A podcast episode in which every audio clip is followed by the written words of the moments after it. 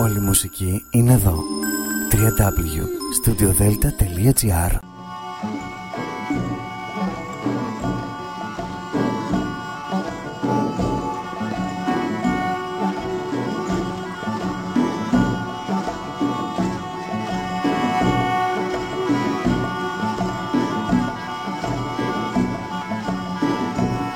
Καλή σας ημέρα κυρίες και κύριοι. Είναι η εκπομπή «Μύθοι και πολιτισμοί» με τη Γεωργία Αγγελή. Ζωντανά από το στούντιο Δέλτα, το ραδιόφωνο της καρδιάς μας.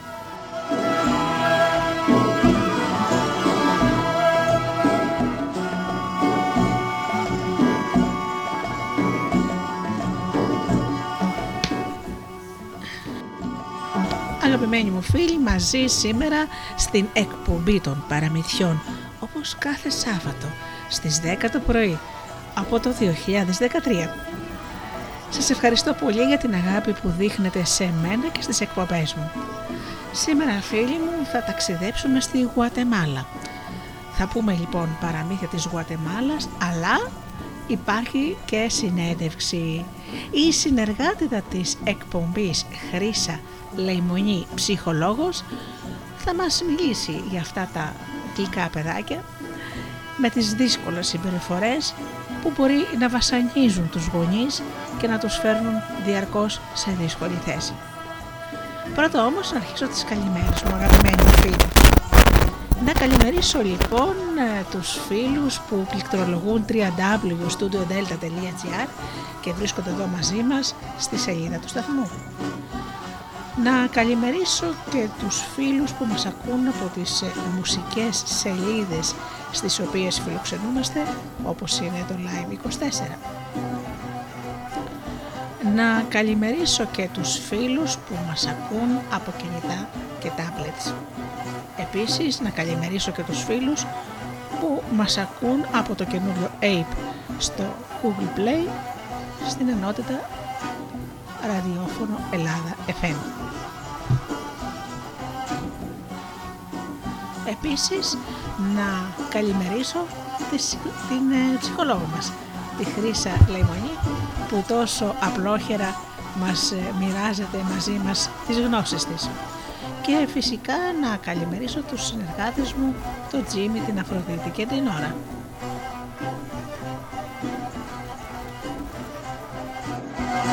Ξεκινάμε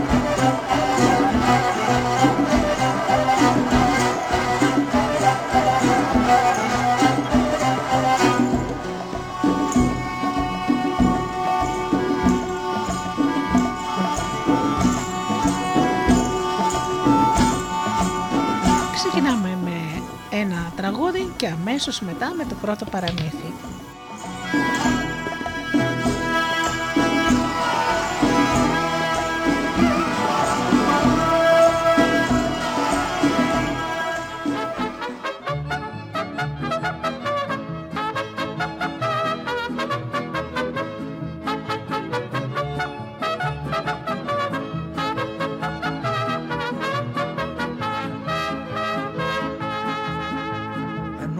Jaula de oro, pendiente de un balcón, se hallaba una calandria cantando su dolor. Hasta que un gorrioncillo a su jaula llegó, si usted puede sacarme con usted yo me voy. Y el pobre gorrioncillo de ella se enamoró, el pobre como pudo los alambres rompió y la ingrata calandria después que la sacó tan luego se vio libre.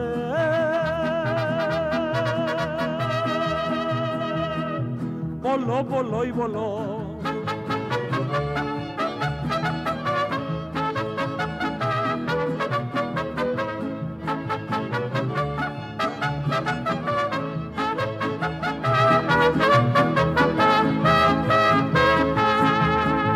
El pobre gorrioncillo todavía la siguió a ver si le cumplía lo que le prometió.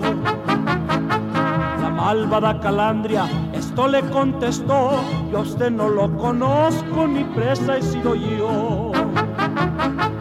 Y triste el gorrioncillo, luego se regresó, se paró en un manzano, lloró, lloró, lloró, y ahora en esa jaula pendiente de un balcón se encuentra el gorrioncillo.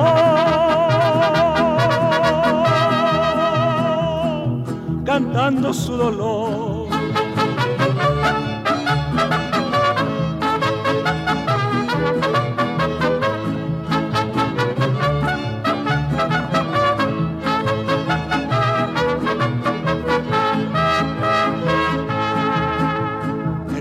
jaula de oro, pendiente de un balcón, se hallaba una calandria cantando su dolor. Hasta que un gorrioncillo a su jaula llegó, si usted puede sacarme con usted yo me voy. El pobre gorrioncillo de ella se enamoró, el pobre como pudo los alambres rompió y la ingrata calandria después que la sacó tan luego se vio libre.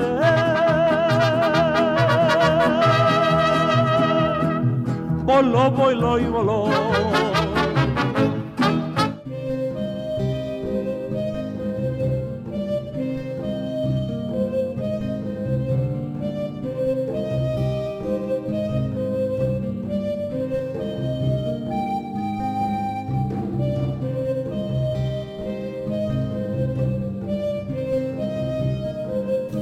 Ξεκινήσω να πω ότι τα όμορφα παραμύθια που θα ακουστούν είναι από τη συλλογή των εκδόσεων Γαβριλίδη. Και πάμε λοιπόν με το πρώτο παραμύθι. Πώς χάθηκε η δύναμη των παλιών βροχοποιών.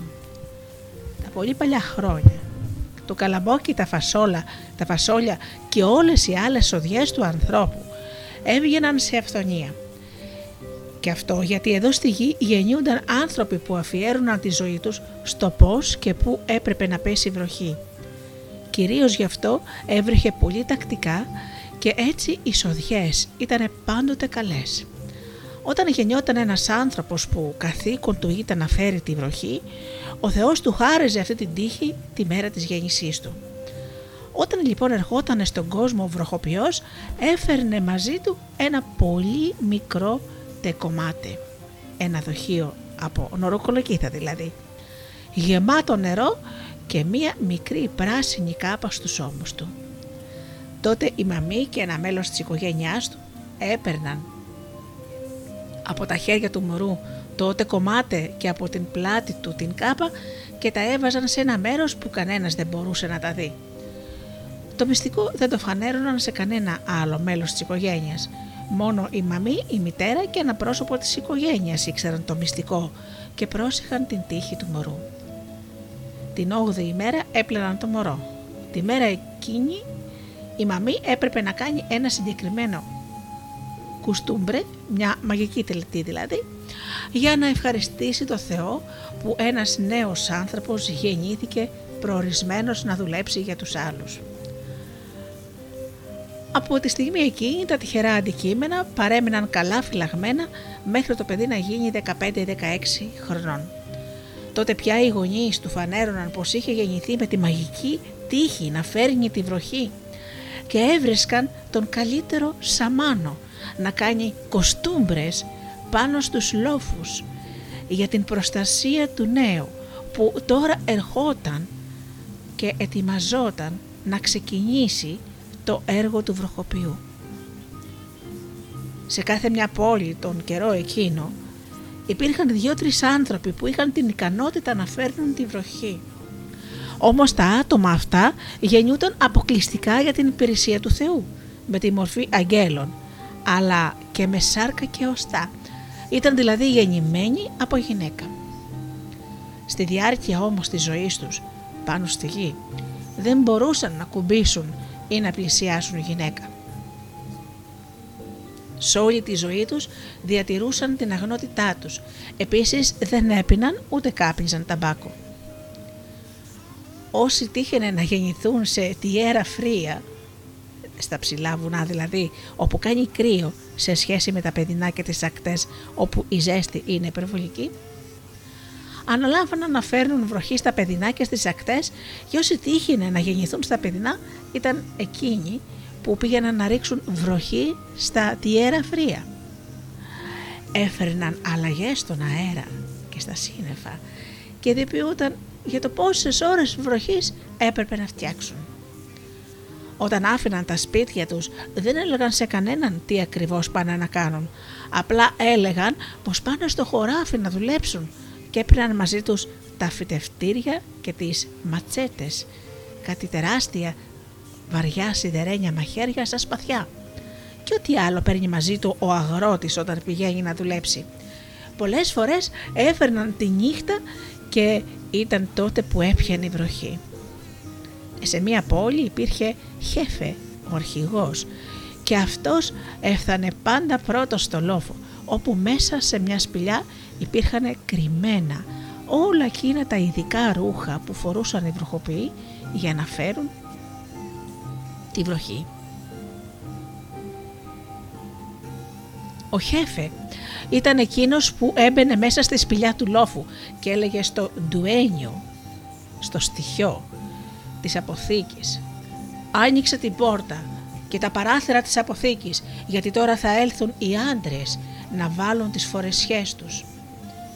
Οι άνθρωποι των νεφών είναι έτοιμοι να φέρουν τη βροχή στη γη. Μετά ο Χέφε, ο αρχηγός των βροχοποιών, φορούσε τα ρούχα της δουλειάς του και τότε τον άρπαζε ο αέρας και τον έστελνε μέσα στα σύννεφα για να κάνει βροντές της πρώτης καταιγίδας που χρησιμεύαν σαν σινιάλο για τους υπόλοιπους. Όταν εκείνοι άκουγαν τις πρώτες καταιγίδες, έτρεχαν αμέσως στον ίδιο λόφο άφηναν κατόπιν τα φυτευτήρια και τις ματσέτες τους να κρέμονται από τα κλαδιά των δέντρων και έμπαιναν στη σπηλιά για να βάλουν τα ρούχα τους. Και αυτούς, ντυμένους πια, τους άρπαζαν οι άνεμοι και χάνονταν μέσα στα σύννεφα για να φτιάξουν και άλλες καταιγίδες, περισσότερη βροχή. Οι άνθρωποι των βουνών πήγαιναν κάτω στις ακτές για να ρίξουν τη βροχή τους και όταν τελείωναν τη δουλειά τους διάλεγαν τις πιο ωραίες μπανάνες και τους καλύτερους ανανάδες και τα υπόλοιπα φρούτα που βιτρώνουν στα παιδινά. Όταν επέστρεφαν, κατέβαιναν στον ίδιο λόφο για να αφήσουν στη σπηλιά τα ρούχα και μετά γύριζαν χαρούμενοι στα σπίτια τους, με όλα τα νόστιμα φρούτα που είχαν φέρει από την ακτή για τους γονείς τους. Μέσα στους μαγεμένους λόφους υπήρχαν πολλές φορεσιές για εκείνους που δούλευαν για τη βροχή για να πέσει βροχή για 2-3 ώρες χρησιμοποιούσαν τις πράσινες φορεσιές. Για δυνατές καταιγίδες φορούσαν τις κόκκινες στολές και για τρομερές βροχές που κρατούσαν μέρες έβαζαν τα μαύρα ρούχα που σήμαιναν θάνατο και καταστροφή. Τότε ξεχύλιζαν τα ποτάμια, τα χώματα ξεκολούσαν από τις πλαγιές και οι καλλιέργειες των ανθρώπων σαρώνονταν από τα ρεύματα του νερού και οι άνθρωποι πνίγονταν από τον κατακλυσμό. Όμως όταν συνέβαιναν αυτές οι συμφορές γινόταν γιατί οι βροχοποιοί είχαν ειδοποιηθεί από το Θεό πως έπρεπε να τιμωρήσουν τη γη. Και αυτό γινόταν όταν οι άνθρωποι είχαν κάνει πολλές αμαρτίες και δεν συμφωνούσαν να ζητήσουν συγχώρεση. Όταν ο Θεός κουραζόταν να βλέπει τόσες αμαρτίες, έδινε εντολή στους ανθρώπους της βροχής να ξεπλύνουν τη γη. Στο, χωρι... στο χωριουδάκι του Σαν Χωζέ ζούσαν τρεις άνθρωποι, άντρες, που ήσαν πραγματικά θεά, πραγματικά παιδιά του Θεού, επιφορτισμένα να φέρουν βροχή. Η σπηλιά όπου έβρισκαν τα ρούχα που χρησιμοποιούσαν για την ιερή δουλειά τους ήταν στην περιοχή που λέγεται Πατσαλού και επίσης ονομάζεται παράθυρο του Ιερού Κόσμου. Στο μέρος αυτό έφταναν πάντα άνθρωποι των νεφών για να διαλέξουν ρούχα με τα οποία θα έφερναν βροχή. Ο ένας από αυτούς τους άντρες είχε έναν αδελφό που τον έτρωγε περιέργεια να μάθει από πού έφερνε ο μεγαλύτερος αδελφός του όλα εκείνα τα φρούτα. Και μια μέρα του λέει «Καλέ μου αδελφέ που βρίσκεις τόσο ωραίες μπανάνες και ανανάδες θέλω να πάρω κι εγώ τέτοια φρούτα» και ο αδερφός του του απάντησε με ένα ψέμα για να μην αναγκαστεί να του φανερώσει την αλήθεια. Τα φρούτα που φέρνω στο σπίτι τα παίρνω από ένα σενιόρ που τα φέρνει από τις ακτές της χώρας και μου τα πουλάει το απόγευμα. Γι' αυτό και εγώ πάντα φέρνω φρούτα τα απογεύματα. Όμως ο μικρός αδερφός δεν έμενε ικανοποιημένος με αυτή την απάντηση Μια μέρα τα δύο αδέλφια πήγαν μαζί στο χωράφι να δουλέψουν. Το απόγευμα, σαν είχαν τελειώσει τις δουλειές, άκουσαν τις βροντές μιας καταιγίδας. Τότε ο μεγάλος αδερφός είπε στο μικρότερο «Ξεκίνα για το σπίτι, εγώ θα μαζέψω μερικά ξύλα για τη μάνα μας, για να μας μαγειρέψει και θα έρθω σε λίγο». Όμως αυτό ήταν ψέμα γιατί ήξερε πως εκείνο το απόγευμα τον καλούσαν να μαζέψει τα σύννεφα της βροχής. Ο μικρότερος αδερφός του λέει «Πολύ καλά» και ξεκίνησε σαν να γυρίσει, για να γυρίσει στο σπίτι. Όμως λίγο πιο κάτω κρύφτηκε για να δει αν πράγματι ο αδερφός του θα μάζευε ξύλα, γιατί κάθε φορά έλεγε την ίδια δικαιολογία και ποτέ δεν έφερνε ξύλα στο σπίτι. Τότε είδε το μεγάλο το αδελφό να πηγαίνει προς το λόφο πατσαλού και αμέσως τον πήρε από πίσω για να δει τι θα γίνει μέχρι που έφτασε στην είσοδο της σπηλιάς όπου υπήρχαν κρυμμένα τα ρούχα της βροχής. Σαν έφτασε ο μεγάλος αδερφός γονάτισε, φόρεσε πράσινα ρούχα και μια κάπα του ίδιου χρώματος και αμέσως χάθηκε μέσα στα σύννεφα. Και τότε άρχισε να πέφτει μια ψηλή βροχή. Ο μικρότερος αδερφός βλέποντας τα όλα αυτά τρόμαξε πολύ αλλά εντυπωσιάστηκε με αυτά που είδε να κάνει ο αδελφός του και δεν πέρασε αρκετή ώρα και εμφανίστηκαν ξαφνικά άλλοι δύο άντρες που έκαναν και αυτοί το ίδιο. Τινάχτηκαν και τούτοι στον αέρα και χώθηκαν μέσα στα σύννεφα και τότε άρχισε μια γερή βροχή. Το αγόρι τρόμαξε ακόμη πιο πολύ, αλλά σιγά σιγά η καταιγίδα άρχισε να ξεμακραίνει, καθώς κατευθύνονταν πέρα προς τις ακτές και η καταιγίδα πια μονάχα ακουγόταν. Και τότε το αγόρι κάθισε και συλλογίστηκε τι ακριβώς είχε δει να γίνεται. Κοίταξε μπροστά του και είδε ανοιχτή την πόρτα από τα παράθυρα της αποθήκης. Το αγόρι πλησίασε δειλά-δειλά.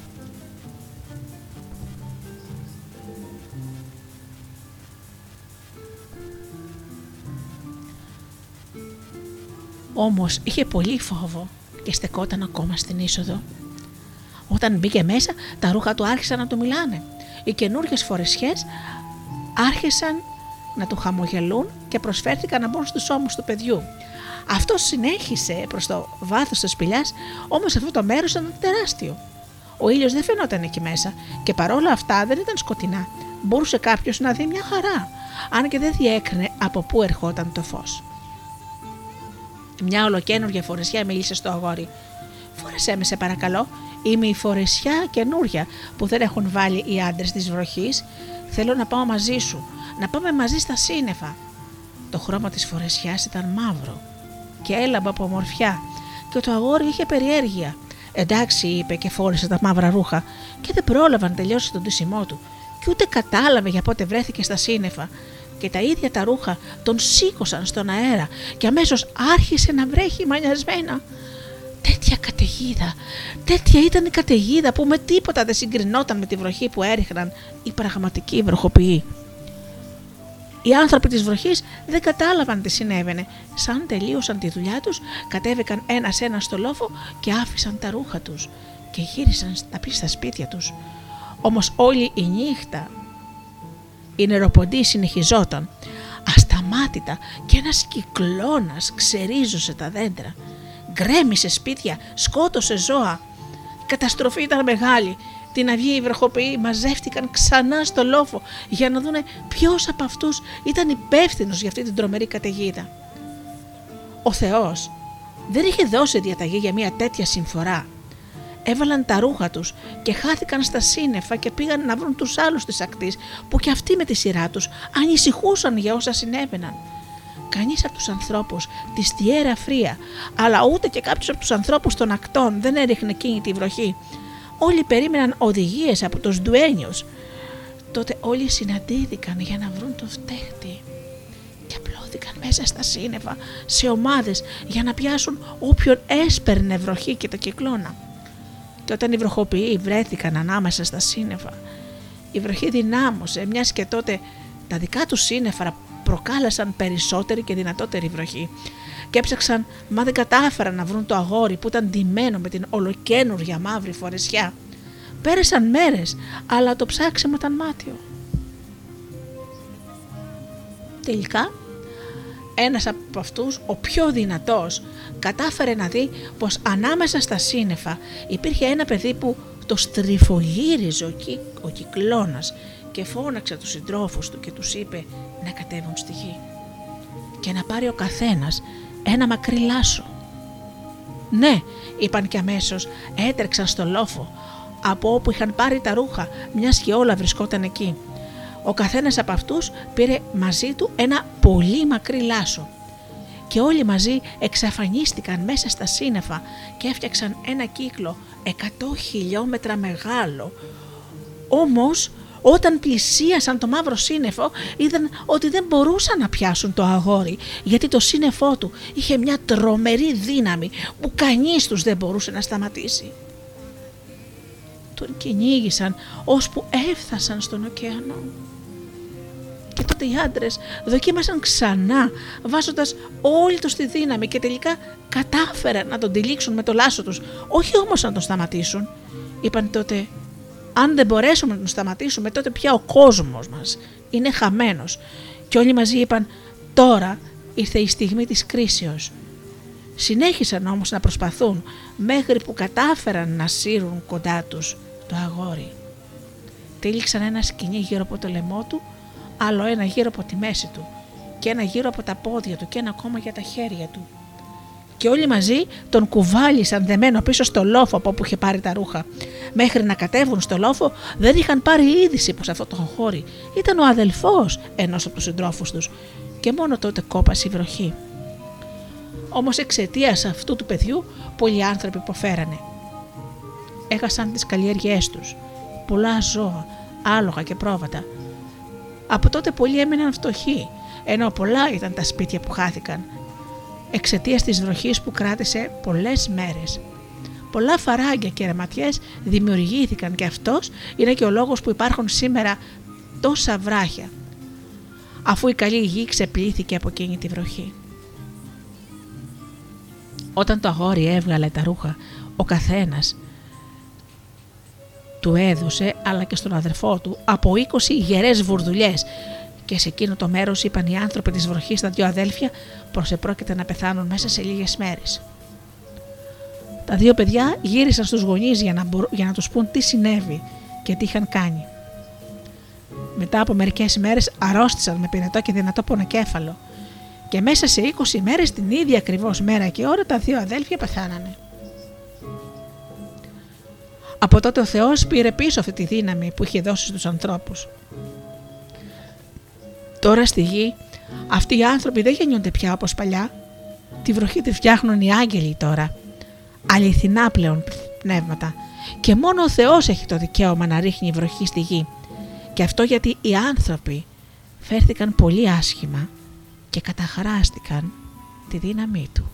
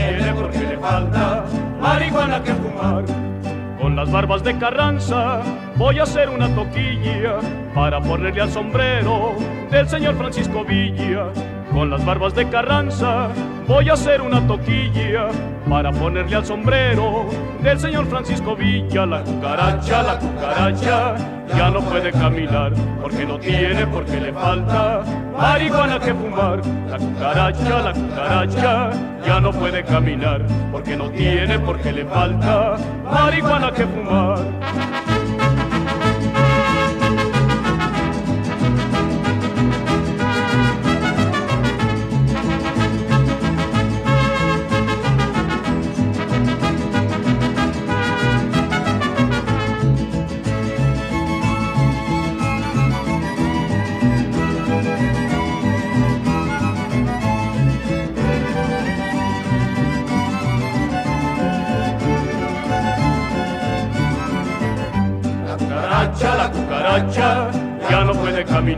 Porque no tiene, porque le falta marihuana que fumar. Una cosa me da risa, Pancho Villa sin camisa, ya se van los carrancistas, porque vienen los villistas. Una cosa me da risa, Pancho Villa sin camisa, ya se van los carrancistas, porque vienen los villistas. La cucaracha, la cucaracha, ya no puede caminar, porque no tiene, porque le falta marihuana que fumar.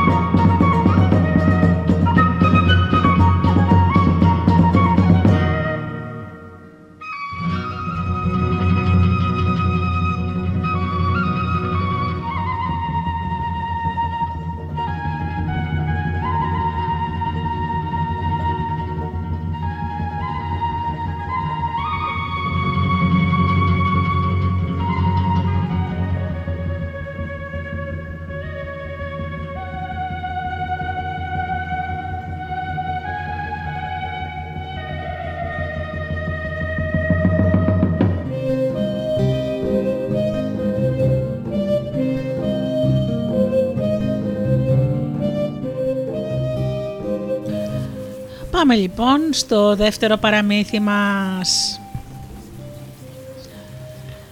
Ο Γκαμπεζίνο που έγινε θεός.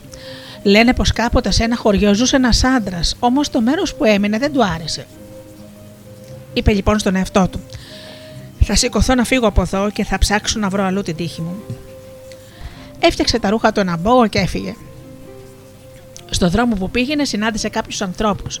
Κοντοστάθηκε για λίγο και τους ρώτησε «Τι κάνατε εδώ» «Σκοτώνομαι μυρμήγκια» το αποκρίθηκαν. «Λυπηθείτε τα», τους είπε ο Γκαμπεζίνο. Μην τα σκοτώνετε, να σας δώσω χρήματα. Καλά είπαν εκείνοι, πήραν τα λεφτά και σταμάτησαν να σκοτώνουν τα μυρμήγκια.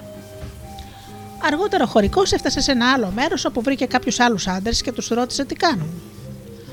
Σκάβουμε να βρούμε φωλιές των ζόμπος. Είναι τα μυρμήγκια που καταστρέφουν τα φυτά τα ζόμπο. Για να τους βάλουμε φωτιά και να τα ξεφορτωθούμε. Μας καταστρέφουν τη μίλπα. Τα χωράφια με το καλαμπόκι δηλαδή. Μην τα κάψετε, τους παρακάλεσε ο Γκαμπεζίνο. Λυπηθείτε τα, τα παιδιά του Θεού είναι και αυτά. Θα σας πληρώσω εγώ για την καταστρεμένη μίλμπα. Εντάξει, είπαν οι άντρες, πήραν τα λεφτά και σταμάτησαν να καίνε τα μυρμήγκια. Όταν ο καλός εκείνος άντρας έφτασε σε ένα άλλο μέρος, βρήκε εκεί όλα τα ζώα σε απόγνωση. Ήταν πεινασμένα, υποφέραν από δίψα και όλος ο κόσμος τα κυνηγούσε. Ο Γκαμπεζίνο τα ρώτησε τι του συνέβαινε. Ακριβώς και εκείνα το απάντησαν. Πεθαίνουμε, Σενιόρ. Δεν έχουμε τροφή να φάμε, και όταν δοκιμάζουμε να κλέψουμε λίγο καλαμπόκι, μια κολοκύθα ή ένα καρπούζι, οι άνθρωποι μας σκοτώνουν.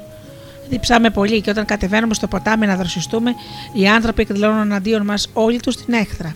Δεν θέλουν να πίνουμε το νερό της ποταμιάς και μας σκοτώνουν. Θα κάνω κάτι για εσάς, είπε ο χωρικός, και έφυγε για το κοντινότερο χωριό για να χωράσει δύο κοφίνια με καλαμπόκι, κολοκύθες, αγκούρια και ουισκίλε. Μικρά κολοκύθια είναι αυτά, μικρά μικρά νεροκολόκυθα. Που όλα τους αποτελούσαν ένα καλό φαγητό για τα ζώα.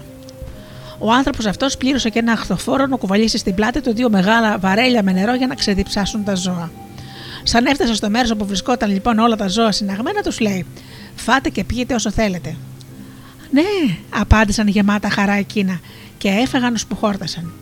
Όταν τελείωσαν το γεύμα τους, τα καλάθια, σαν από κάποια παράξενη δύναμη, ήταν ακόμα γεμάτα φαγητό και τα βαρέλια ήταν γεμάτα με νερό.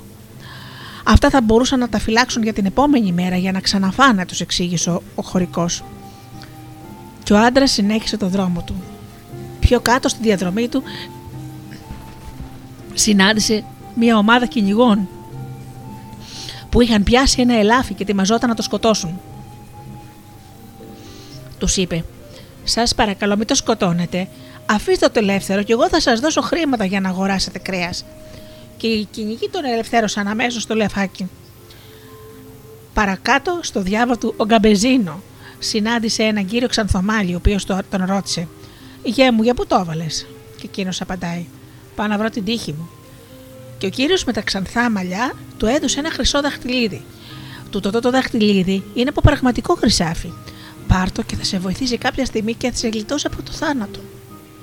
Συνεχίζοντας τον δρόμο του χωρικό με το χρυσό δαχτυλίδι, συνάντησε ένα γνωστό του. Οι δύο φίλοι συνέχισαν μαζί το δρόμο τους, ώσπου έφτασαν σε μια πόλη και πήγαν να ζητήσουν δουλειά στο παλάτι του βασιλιά. Έμεναν στη δούλεψή του και ο ένας εργαζόταν πιο σκληρά από τον άλλον. Όμως ο βασιλιάς γρήγορα έδειξε την προτίμησή του στον έναν από τους δυο και θέλησε μάλιστα να τον κάνει και γαμπρό του. Η κόρη του όμως αγάπησε πιο πολύ τον άλλον. Δημιουργήθηκε έτσι ένα πρόβλημα. Τελικά η κοπέλα παντρεύτηκε τον άντρα που είχε το χρυσό δαχτυλίδι. Όμως ο φίλος του τον φθόνησε και άρχισε να μηχανεύεται ψέματα για να τον συκοφαντήσει στο βασιλιά. Μεγάλε άρχοντα και βασιλιά του της πόλης, δεν μου αρέσει που ο γαμπρός σου σε γελιοποιεί. Είναι τρανό το βασιλιό σου. Όμως αυτός εδώ γυρίζει δεξιά και αριστερά και διαδίδει πως μπορεί να χτίσει ένα σπίτι μέσα σε μια νύχτα. Ποιο λαμπρό και από το πελάτη σου. Θύμωσε ο Βασιλιάς και έστειλε να τον φωνάξουν τον γαμπρό του και του λέει: Άκουσα να λένε πως γυρνάς στην πόλη και καφιέ ότι μέσα σε μία νύχτα μπορείς να χτίσεις σπίτι πιο όμορφο από το παλάτι μου. Αν λοιπόν ως αύριο το πρωί δεν το έχεις κάνει, θα αποκεφαλιστείς και το σώμα σου θα πεταχτεί στη φωτιά. Εκείνος λυπήθηκε με όσα άκουσε. Γύρισε στη γυναίκα του και της είπε όλα όσα είχε διατάξει ο πεθερός του, ο Βασιλιάς. Μετά θυμήθηκε το χρυσό δαχτυλίδι. Το πήρε στα χέρια του και του μίλησε. Και εκείνο αποκρίθηκε στον άντρα. Απόψε εσύ και η γυναίκα σου να πέσετε για ύπνο. Και μην ανησυχείς, και εσύ και αυτή να κοιμηθείτε. Αν ακούσει θορύβους παράξενους, μη σηκωθεί από το κρεβάτι. Είμαι το σουέρτε, η καλή σου τύχη.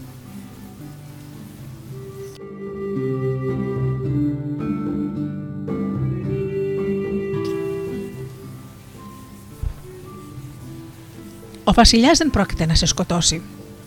Θα καλέσω όλα τα ζώα που βοήθησες πρωτήτερα και αυτά θα σε σώσουν από το θάνατο. Το χρυσό δαχτυλίδι μίλησε στα ζώα και τα μικρά και τα μεγάλα, ακόμη και τα έντομα, έτσι που σε μία νύχτα μονάχα κατάφεραν να στήσουν το σπίτι.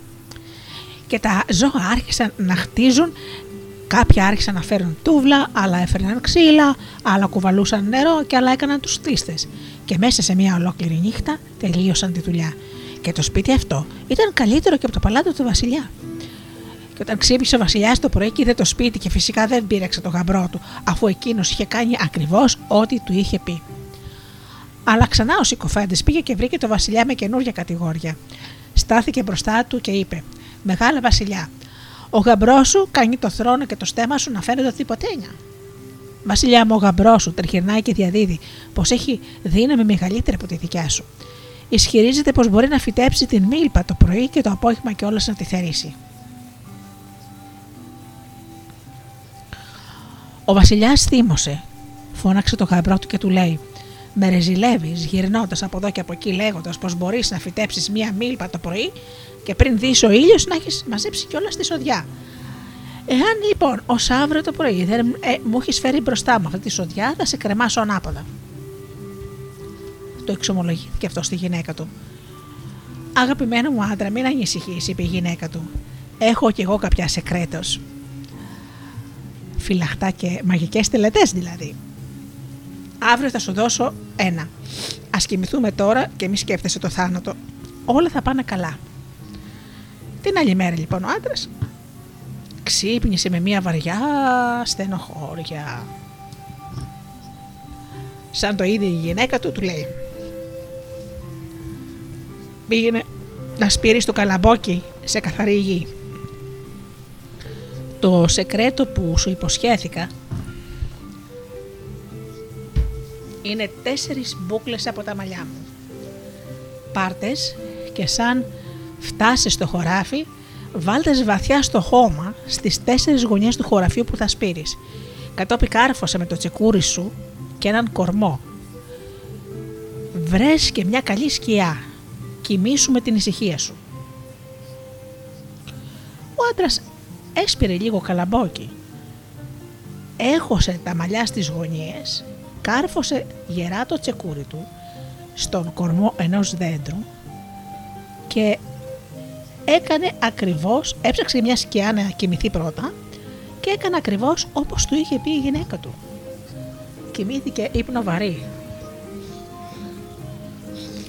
Όταν σηκώθηκε είδε ολόγυρά του μια τεράστια μίλπα και άρχισε να μαζεύει ρόκες από καλαμπόκια και τις κουβάλαγε μπροστά στο Βασιλιά για να του δείξει πως πράγματι μπορούσε να σπείρει και να θερήσει μέσα σε μία μέρα.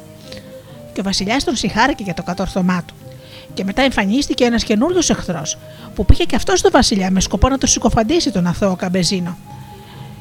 Είπε λοιπόν: Άρχοντα Βασιλιά μου, Όλοι μας σου δείχνουμε το σεβασμό μας. Όμως ο άντρας της κόρης σου δεν σέβεται τη μεγαλειότητά σου όταν λέει πως αν θέλει αύριο κιόλας αυτός και η γυναίκα του μπορούν να γεννήσουν ένα παιδί και να του δώσουν το όνομά σου.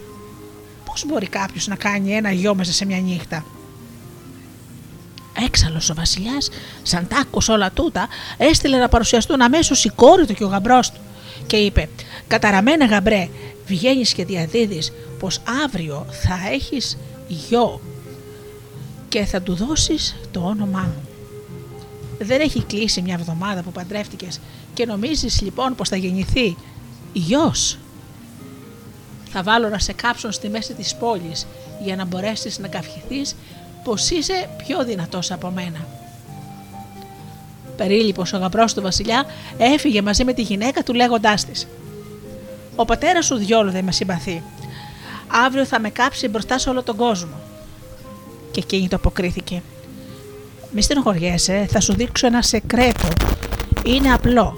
Δεν θα μπορέσει να σου κάνει τίποτα γονιός μου. Το σεκρέτο είναι να πας τώρα αμέσως στην όχθη του ωκεανού και να περιμένεις ώσπου ένα μεγάλο κύμα να πετάξει έξω ένα ψάρι. Εσύ θα το, θα το πιάσεις και θα γυρίσεις πίσω τρέχοντας. Ο άντρας λοιπόν πήγε στην ακτή και πράγματι μετά από λίγο έβγαλε ένα τεράστιο κύμα το οποίο πέταξε έξω ένα ψάρι. Το αρπάζει λοιπόν και τρέχοντας γυρίζει στο σπίτι του. Να το λέει στη γυναίκα του. Και όταν έπεσαν να κοιμηθούν, έβαλαν ανάμεσά τους το ψάρι. Και σαν έφτασαν τα μεσάνυχτα, το ψάρι μεταμορφώθηκε σε ένα πολύ όμορφο μωρό που έβαλε τα κλάματα όταν ξύπνησε ο άντρας και η γυναίκα του το θύλαζε κιόλας. Ο άντρας ευχαρίστησε το Θεό.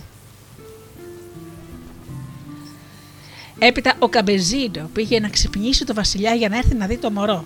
Και ο Βασιλιάς δεν τον πίστεψε, παρόλα αυτά σηκώθηκε και πήγε να δει αν είναι αλήθεια. Όταν ο Βασιλιάς πήρε στα χέρια του το μωρό, αυτό είχε κιόλα βγάλει δόντια και χαμογελούσε. Και ο Βασιλιάς έκθαμβος έμεινε με όσα αυτά, με όσα είχαν συμβεί. Λέει τότε, σώθηκες από το θάνατο και το παιδί θα πάρει το όνομά μου.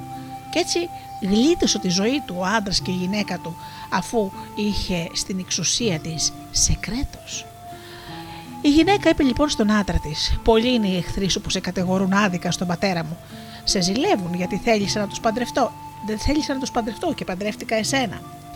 Είναι καλύτερα λοιπόν να φύγουμε και να πάμε στα παραλαθαράσια μέρη για μια καινούργια ζωή πριν σε σκοτώσει ο γονιός μου. Και την ίδια κιόλας νύχτα η κόρη του Βασιλιά και ο άντρας της έφυγαν από την πόλη. Όταν χάρεξε η γυναίκα του Βασιλιά,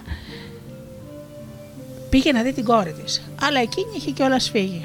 Έβαλε λοιπόν τα κλάματα και άρχισε να κατηγορεί και να κρινιάζει στον άντρα της για όλα όσα τους είχε κάνει. Λένε πως όταν το ζευγάρι περνούσε από τις πόλεις, κανείς δεν τους έδινε καταφύγιο, μιας και όλοι ήξεραν πως εκείνη ήταν η κόρη του Βασιλιά. Στο τέλος έφτασαν λοιπόν σε μια πόλη που ήταν χτισμένη στις άκρες του ωκεανού. Και εκεί τους προσέφεραν καταφύγιο, γιατί λένε πως σε τούτη την πόλη υπήρχε ένα μεγάλο πρόβλημα, πως κανείς δεν μπορούσε να το λύσει. Από τον ωκεανό έβγαινε ένας δράκος που έτρωγε τους ανθρώπους. Καταφαγρόχθησε και τους μικρούς και τους μεγάλους. Έτσι οι χέφες, οι άρχοντες της πόλης, είχαν δώσει διαταγή. Η κάθε οικογένεια να δίνει και από ένα γόρι ή ένα κορίτσι και να το αφήνει στην παραλία, έτσι ώστε όταν έβγαινε ο δράκος από τη θάλασσα να το τρώει. Και κάθε μέρα και ένα παιδί. Η κάθε μια οικογένεια είχε αναλάβει την υποχρέωση να ταΐζει το, το δράκο. Στο σπίτι όπου βρήκαν τελικά καταφύγιο η κόρη του Βασιλιά και ο άντρας της, είχαν πέσει τώρα ο κλήρος να προσφέρει τροφή στο δράκοντα.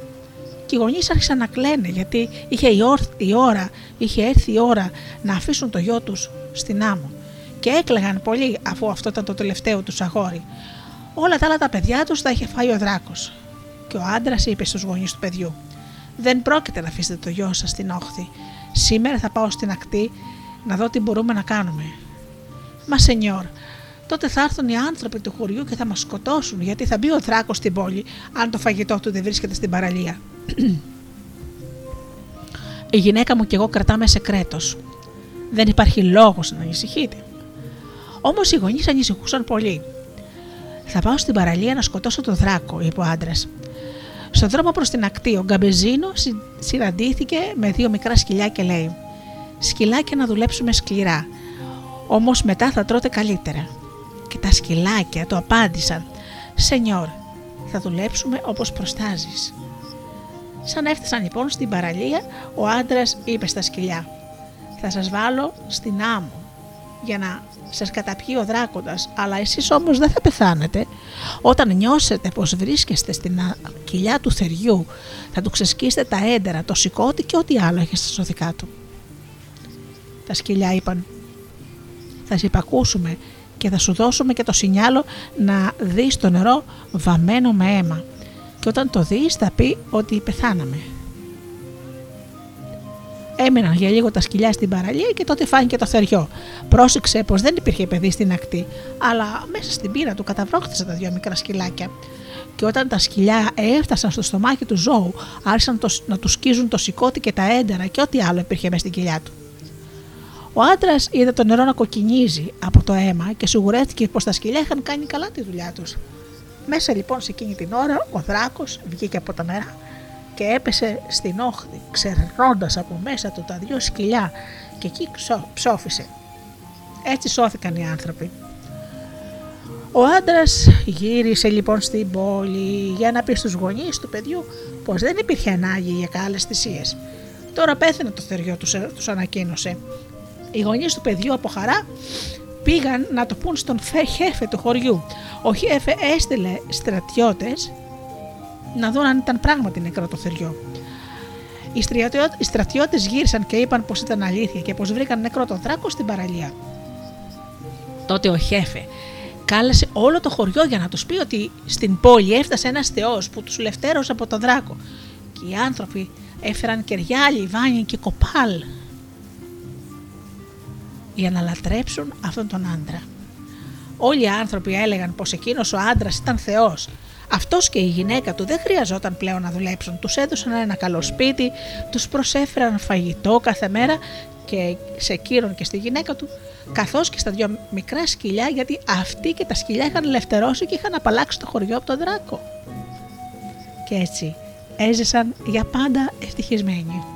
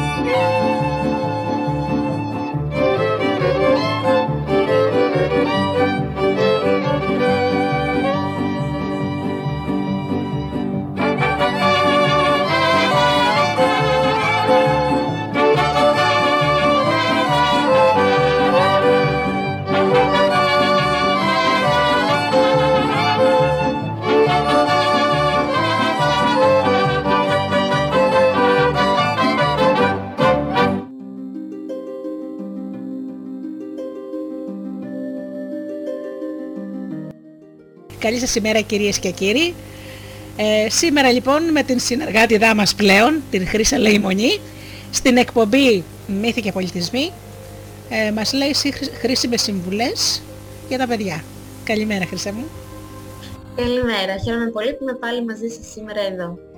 Λοιπόν, σήμερα σε κάλεσα να πούμε για το δύσκολο παιδί. Το παιδί που δεν θέλει να φάει, να αρνείται να φάει φαγητά υγιεινά, το παιδί που γκρινιάζει και κλαίει όλη την ώρα, θέλει όλη την ώρα αγκαλιά, θέλει όλη την ώρα τα πολύ μωρό, το πολύ μωρό ας πούμε, το παιδάκι που αρνείται να κάνει οτιδήποτε λες, ό,τι και να λες, σου λέει όχι.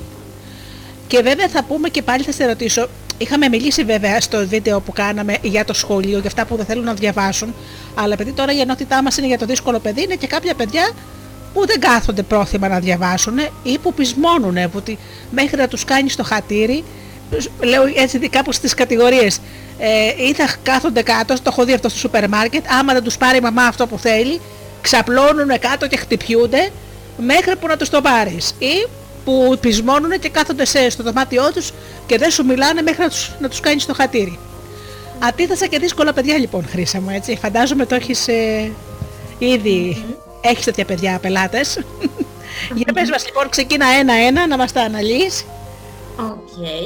Εντάξει. Καταρχάς θα ήθελα να πω ότι ίσως θα ήταν προτιμότερο να μην ε, βάζουμε έτσι τα παιδιά αυτή την ταμπέλα δύσκολο παιδί, αλλά να λέμε καλύτερα δύσκολες συμπεριφορές των παιδιών. Α, πολύ ωραία. Και αυτό το λέω έτσι γιατί πολλές φορές δίνουμε αυτή την ταμπέλα και στην ουσία καμιά φορά βάζουμε και το παιδί σε μια διαδικασία να το υιοθετήσει αυτό για τον εαυτό του, να θεωρεί και το ίδιο τον εαυτό του δύσκολο παιδί και άρα όχι άξιο αγάπης και όλο αυτό να ενισχύει ακόμη πιο πολύ τις συμπεριφορές του γιατί προσπαθεί απεγνωσμένα να τραβήξει την προσοχή και την αγάπη του γονιού του που το αντιμετωπίζει σαν δύσκολο παιδί. Καινούργια πληροφορία αυτή. Ακριβώς. Ναι. Okay. Οπότε θα προτιμούσα να λέμε αυτό, ότι υπάρχουν παιδιά λοιπόν τα οποία έχουν, παρουσιάζουν δύσκολες συμπεριφορές συχνά. Τώρα, σίγουρα ένα ερώτημα εδώ είναι λίγο για ποια ηλικία παιδιών μιλάμε. Έτσι, να ξεκινήσουμε γιατί... από εδώ το πιτσιρικά που τον έχω κιόλας και εικόνα εδώ. Θέλουν όλη την ώρα καλιά. Όλη την ώρα καλιά. Ωραία. Ε, ωραία, αν μιλάμε λοιπόν για ένα μικρό παιδί όπως φαίνεται αυτό έτσι στην φωτογραφία, ε, ως ένα βαθμό αυτό μπορεί να θεωρηθεί φυσιολογικό, έτσι ότι το παιδί αποζητά την αγκαλιά της μαμάς. Okay. Όταν όμως φτάνει να ξεπερνά τα όρια και αυτό να γίνεται πολύ ενοχλητικό και πολύ κουραστικό, έτσι, ε, αυτό ίσως σημαίνει ότι το παιδί έχει κάποια άλλη ανάγκη από κάτω. Κάτι άλλο το απασχολεί ναι. και με αυτόν τον τρόπο στην ουσία είναι αυτό που είμαι και πριν προσπαθεί να τραβήξει την προσοχή. Ότι ο, εγώ κάτι θέλω να σου πω, δεν ξέρω πώς, γιατί ακόμα μικρός, δε, ίσως δεν το έχω καταλάβει εντελώς, ίσως δεν ξέρω με ποια λόγια να το πω. Οπότε αυτό που ξέρω ότι ναι. σου τραβά την προσοχή και έρχεσαι κοντά μου, τι είναι, το να κλαίω και να ζητάω αγκαλιά.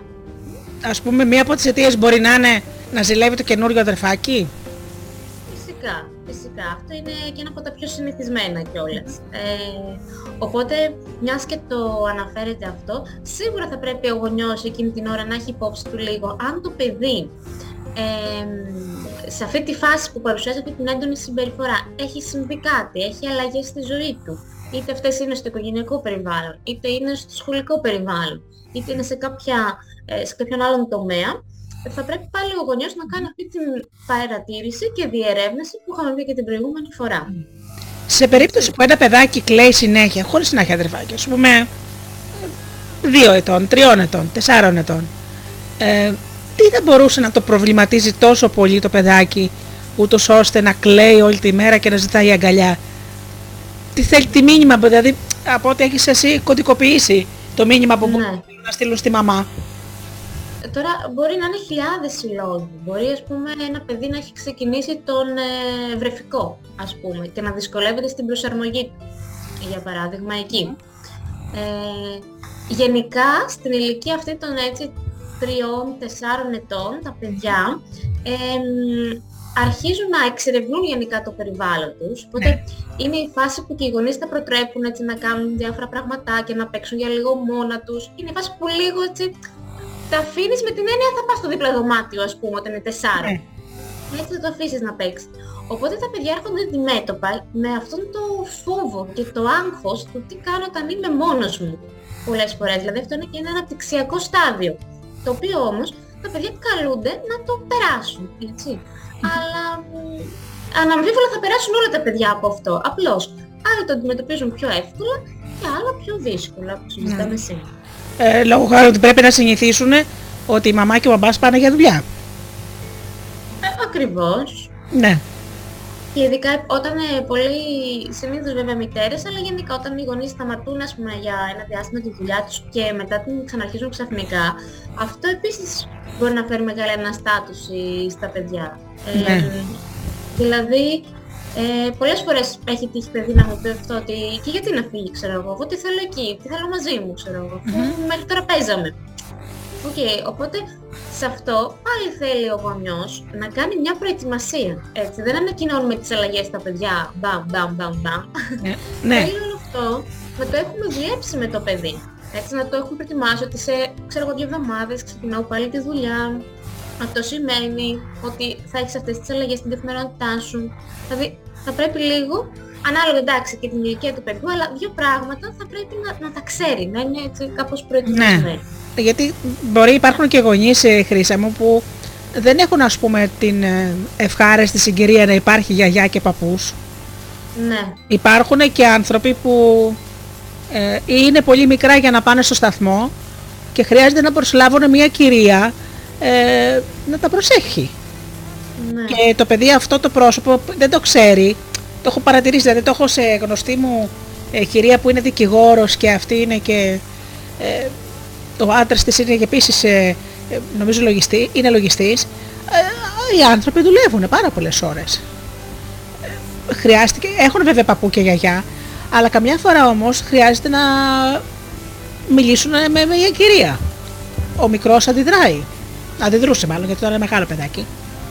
Ναι. ναι. ναι. και εκεί φυσικά θέλει προσοχή έτσι, το ποιο άτομο θα επιλέξουμε να μπει μέσα στο σπίτι μας ε, και το τι ακριβώς ε, θα λέει ή θα αλληλεπιδρά έτσι με το παιδί. Χωρίς βέβαια να φτάσουμε σε ένα άκρο να είμαστε εντελώς αρνητικοί ή φοβικοί, γιατί το έχω ακούσει και αυτό μερικές φορές ότι δεν βάζω άτομο άλλο με το παιδί μου. OK, okay, να μην, ας μην πηγαίνουμε στα άκρα, αλλά σίγουρα αυτό το άτομο που θα επιλέξουμε είναι καλό έτσι να το να έχουμε μιλήσει έτσι μαζί του, να, το, να μας εμπνέει εμπιστοσύνη. Να Εγώ νομίζω ότι υπάρχουν και παραμυθάκια χρήσα μου, επειδή υπάρχουν τελικά για τα πάντα. Υπάρχουν mm. παραμυθάκια για όταν μένεις μόνος σου, όταν έχετε το καινούργιο αδερφάκι, όταν η μαμά... Δηλαδή φαντάζομαι ότι θα βοηθούσε να... Η, η μαμά να βρει, να ψάξει ένα τέτοιο παραμυθάκι, να του το διαβάζει ένα χρονικό διάστημα, όπως είπες εσύ, δύο εβδομάδες πιο πριν, να αρχίσει να συνηθίζει την ιδέα. Θα βοηθήσει ναι. και αυτός, έτσι δεν είναι; Ναι. σίγουρα, σίγουρα. Και όντως ναι. υπάρχουν παραμύθια για όλα τα θέματα. Οπότε αν ένας γονέας έτσι ψάξει σε σωστα σημεία, ε, νομίζω ότι θα βρει αρκετά ενδιαφέροντα πράγματα. Ωραία. Και νομίζω, το είχαμε ξαναπεί κιόλας, ότι πάντα στο παραμύθι δεν είναι το διαβάζουμε και τελειώσαμε. Το κουβεντιάζουμε. Καλό να έλεγα στην ηλικία του παιδιού, ναι, να κάνουμε μια μικρή έστω συζήτηση. Ναι. Ε, λιγάκι να κάνω και το δικηγόρο της μαμάς και του μπαμπά. Ναι. Εδώ που τα λέμε, οι εποχές ας πούμε είναι δύσκολες και δεν ξέρεις ποια γυναίκα θα μπει στο παιδί σου. Ε, λιγάκι υπάρχει, δεν θέλω πέραν το ότι υπάρχει αυτό που λες δεν θέλω να βάλω ξανά άνθρωπο, αλλά έχουν ακουστεί πολλά για ανθρώπους που δεν είναι κατάλληλοι, έτσι. Και μήπως καμιά φορά το παιδί ας πούμε μπορεί, μας στέλνει μήνυμα ότι ξέρεις κάτι, μπορεί να το βάζει τιμωρία, μπορεί... Υπάρχουν και άσχημα πράγματα, ας πούμε να το χτυπάει το παιδί. Ε, πρέπει ας πούμε να επικεντρώσουμε, πώς θα επικεντρώσουμε αν είναι απλώς γκρίνια ή ότι κάτι συμβαίνει με αυτή την κυρία και πρέπει να το ψάξουν οι γονείς; Ναι, φυσικά είπα ότι υπάρχουν και αυτές οι περιπτώσεις, οπότε το ένα είναι ότι είναι καλύτερο ενδεχομένως να επιλέγουμε το άτομο μετά από κάποια σύσταση, έτσι, από κάποιον ε, δικό μας, από κάποιον γνωστό μας που έχει μια εμπειρία, έχει ήδη συνεργαστεί με το άτομο. Ε, σίγουρα μετράει και η προσωπική μας έτσι, εκτίμηση, το πώς εμείς μαζί του και τι μας εμπνέει. Ε, επίσης σίγουρα μπορούμε κάθε φορά που επιστρέφουμε στο σπίτι πάλι παρατηρούμε ε, το παιδί ε, και αν ας πούμε το παιδί βγάζει ακραίες συμπεριφορές αμέσως μετά αφού φεύγει το άτομο και μένουμε πάλι εμείς μαζί του, αυτό σίγουρα μας κινητοποιεί και μας προβληματίζει. Αν το παιδί είναι λίγο μεγαλύτερο, είναι στα 6, 7, 8 ας πούμε χρονών, σίγουρα μπορούμε να κουβεντιάσουμε. Έτσι, γιατί και πάλι μην νομίζετε ότι είναι αναμενόμενο ότι ένα παιδί 7-8 χρονών θα το πει, mm-hmm. οπωσδήποτε γιατί είναι αρκετά μικρό και πάλι αν υπάρχει μια χειραγώγηση από, την, από τη μεριά του ενήλικα θα δυσκολευτεί να το πεις στους γονείς ότι κάτι συμβαίνει. Ε, οπότε νομίζω ότι δεν είναι αυτονόητο. Έτσι, πάντα ο γονιός θα πρέπει να το συζητάει. Και φυσικά με μια απλή ερώτηση, έτσι, ανοίγω τη συζήτηση πάντα με το πώς θα πήγατε, πώς περάσατε, τι κάνατε όσο λείπαμε, δηλαδή με απλές ερωτησούλες στην αρχή, έτσι, Αν το παιδί είναι τρομοκρατημένο ή αν το παιδί περνάει δύσκολα ή περίεργα εκεί, θα αρχίσει να φαίνεται αυτό από τις απαντήσεις του. Κατάλαβα. Λοιπόν, να πούμε και λιγάκι για τα παιδιά, είναι μεγάλο κεφάλαιο όλο αυτό. Δεν θέλουν να φάνε με τίποτα. Να ήταν τρόπος να, τρώνε- να τρώνε πατάτες τηγανιτές κάθε μέρα. Φρούτο με δυσκολία. Φασολάκια πόλεμος, θρήνος. Όσπρια κλάμα. Ε, πρέπει όμως το παιδί και η μαμά ανησυχεί και ο παπάς έτσι. Πρέπει να τρώνε απ' όλα. Πρέπει να φάνε τα πάντα. Ναι. Άρα να, να ξεχα... Όχι αλλεργίες όμως, αυτά το βγάζουμε πέρα. Ε, να έχει δυσαναξία σε κάποια τροφή. Αλλά όμως το παιδί πρέπει να τρώει απ' όλα. Και κλαίει. Ναι. Η αλήθεια είναι ότι η γνώμη μου έτσι σε αυτό το κομμάτι είναι ότι χρειάζεται να προλάβουμε τέτοιες συμπεριφορές. Μμμ. Έτσι, πριν εκδηλωθούν και πριν φτάσουν σε αυτό το Ναι. ακραίο σημείο. Και πώς το κάνουμε αυτό. Καταρχάς, εμ, νομίζω ότι θα πρέπει να γίνει λίγο περισσότερο, να μπει λίγο περισσότερο στη ρουτίνα μας, ε, ότι το παιδί από μικρό, έτσι, ε, μπορεί να, μας, να έρχεται μαζί μας στην κουζίνα. Ε, μπορεί να, να μαθαίνει τα φαγητά παρέα μας, να μας βοηθάει έτσι σε μικροδουλειές. Ε, δηλαδή να, να καλλιεργηθεί μια κουλτούρα στο, του παιδιού ε, μέσα στην κουζίνα. Να έρθεις σε επαφή με τα υλικά, με τις μυρωδιές, να αγαπήσει γενικά το φαγητό από μια πρωταρχική βάση.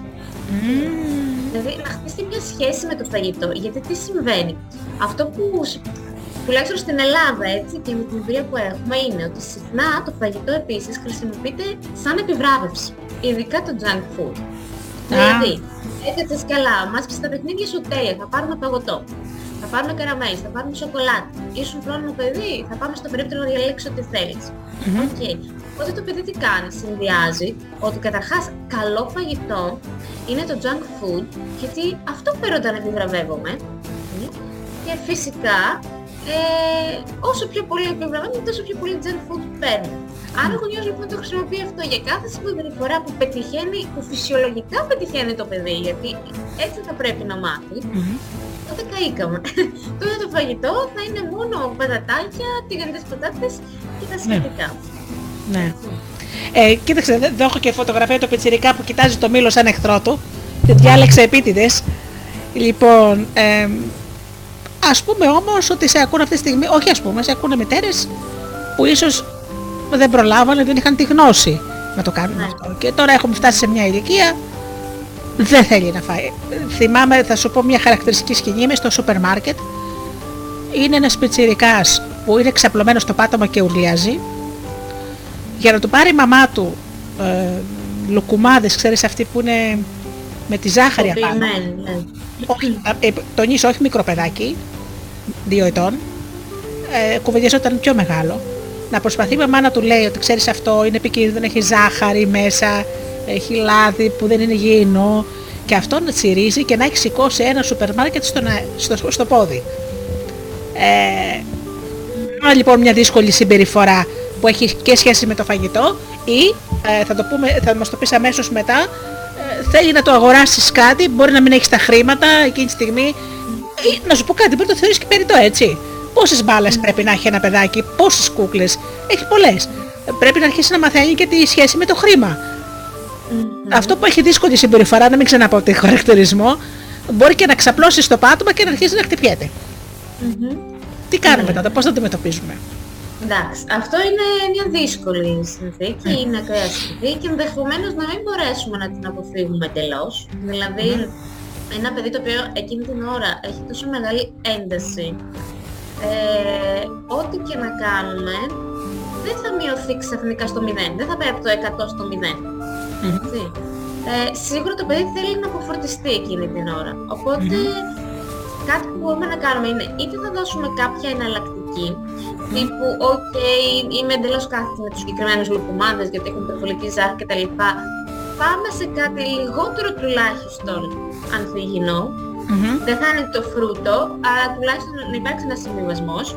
Υπάρχει, την ώρα. υπάρχει βεβαίως. Υπάρχουν καλύτερα μπισκότα, υπάρχουν καλύτερα μπάρες που είναι πολύ ωραίες, υπάρχουν πολλά λύσεις, υπάρχουν. Ε, ακριβώς. Ή αν το παιδί δεν σταματάει με τίποτα, ενδεχομένως θα χρειαστεί να βγω και από το σούπερ μάρκετ. Δηλαδή, να τον πάρω, τον βγάλω έξω να του πω ότι αυτή η συμπεριφορά έτσι, δεν είναι ενδεδειγμένη για εδώ, καταλαβαίνω ότι είσαι θυμωμένος, καταλαβαίνω ότι τώρα δυσκολεύεσαι, άρα χρειάζεται να ηρεμήσουμε και μετά θα συνεχίσουμε τα ψώνια μας. Δηλαδή, ξέρω ότι αυτό ίσως είναι κουραστικό, έτσι, μια μαμά που τρέχει, να προλάβει τα πάντα, που περιμένουν άλλες χίλιες δουλειές στο σπίτι, είναι δύσκολο να το κάνει. Όμως, Ναι. αν δεν το κάνει, θα το βρίσκει συνεχώς μπροστά. Μπροστά της. Ε, αυτό θα πω, ήμουν έτοιμη να το πω χρήσα μου, ότι ξέρεις κάτι. Δεν κάνω την έξυπνη σε καμία περίπτωση έτσι. Γνωρίζω, η δύσκολη ζωή είναι για όλους μας. Αλλά νομίζω ότι δεν υ- υπά, η πιο πρωταρχική σου δουλειά είναι το παιδί. Δηλαδή ξέρω ότι υπάρχουν υποχρεώσεις να τα προλάβεις όλα, αλλά το παιδάκι νομίζω ότι είναι το νούμερο ένα προτεραιότητα, ε, το λέω έτσι. Πιο σημαντικό είναι να πεις εντάξει ηρεμούμε, βγαίνουμε λίγο έξω του σούπερ μάρκετ, του εξηγούμε και ξαναμπαίνουμε μέσα να ψωνίσουμε. Ε, ε, θα πω σε αυτό το σημείο μια, ένα ωραίο περιστατικό που το έζησε μια φίλη μου, όχι εγώ. Ήταν λοιπόν ένας πιτσιρικάς με τον παππού του, φαινόταν ότι ήταν παππούς, ο οποίος γκρίνιζε, δηλαδή έκλαιγε, τσίριζε, ήθελε να του πάρει κάτω ο παππούς. Ο παππούς έλεγε λοιπόν, περνά- έπαιρνε από τα ράβια και έλεγε Εντάξει Αντρέα, ε, σε 10 λεπτά θα έχουμε τελειώσει. Ύστερα από λίγο, λίγο απομείνει ακόμα Αντρέα, τελειώσαμε. Ε, μετά από λίγο, ο, ο Πιτσιρικάς θα χαλάει τον κόσμο. εντά- ο παππούς ήρεμος. Μπράβο Αντρέα, τα πας καλά. Ε, τελειώνουμε σε λίγο. Φτάσαμε στο ταμείο. Ε, Αντρέα τελειώσαμε, δεν χρειάζεται άλλο.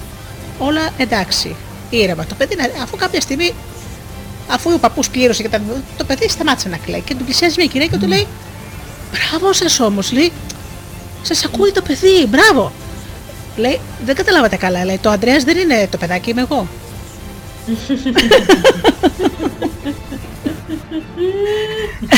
Ε, δηλαδή, δεν έδινε, συ- ήξερε ότι αυτό είναι συναισθηματικός εκβιασμός. Ε, Μμ. τον άφηνε, δεν, το- δεν του πήρε αυτό που ήθελε με τίποτα. Γιατί ε, ξέρεις, εγώ ρωτώ κιόλας, υπάρχουν κανόνες σε ένα σπίτι. Ε, Δεν μπορείς να σκάσεις, ας πούμε, ε, επίσκεψη και να κρατάς μια σακούλα γαριδάκια. Μπορεί να το απαγορεύει η μητέρα. Ναι. Ρωτάς ή μπορεί να πει η μητέρα, ξέρετε, σας παρακαλώ πολύ, μην μας φέρνετε σοκολάτες. Και να έχει και οδηγείο ο παππούς και η γιαγιά, σε παρακαλώ, δεν θα του πάρεις ε, γλυκά από το σούπερ μάρκετ. Μμμ. Οπότε πρέπει οι, οι οδηγίες ε, να ακολουθούνται από όλους και από τους παππούδες όσο και να τα χαπάς το παιδί. Έτσι. Άρα και ας πούμε μας προτείνει σε ηρεμία όσο είναι δυνατόν αυτό. Έτσι. Ναι. Και αυτή η τεχνική έτσι που περιγράφεται ε, του συγκεκριμένου παππούς νομίζω είναι αρκετά βοηθητική ε, και θέλει στην ουσία να περάσει αυτό το μήνυμα έτσι ότι εκείνη την ώρα προσπαθώ να εστιάσω στον εαυτό μου γιατί εγώ είμαι ενήλικας ε, εγώ πρέπει να είμαι το πρότυπο για το παιδί γιατί αν το παιδί βλέπει εμένα ήρεμο έχω πιθανότητες κάποια στιγμή να ηρεμήσει και εκείνο βλέποντας εμένα ότι διαχειρίζομαι το γεγονός ότι δεν εκνευρίζομαι με αυτό που κάνει και δεν το εκφράζω με αντίστοιχο Ναι, ναι. τρόπο. Έτσι.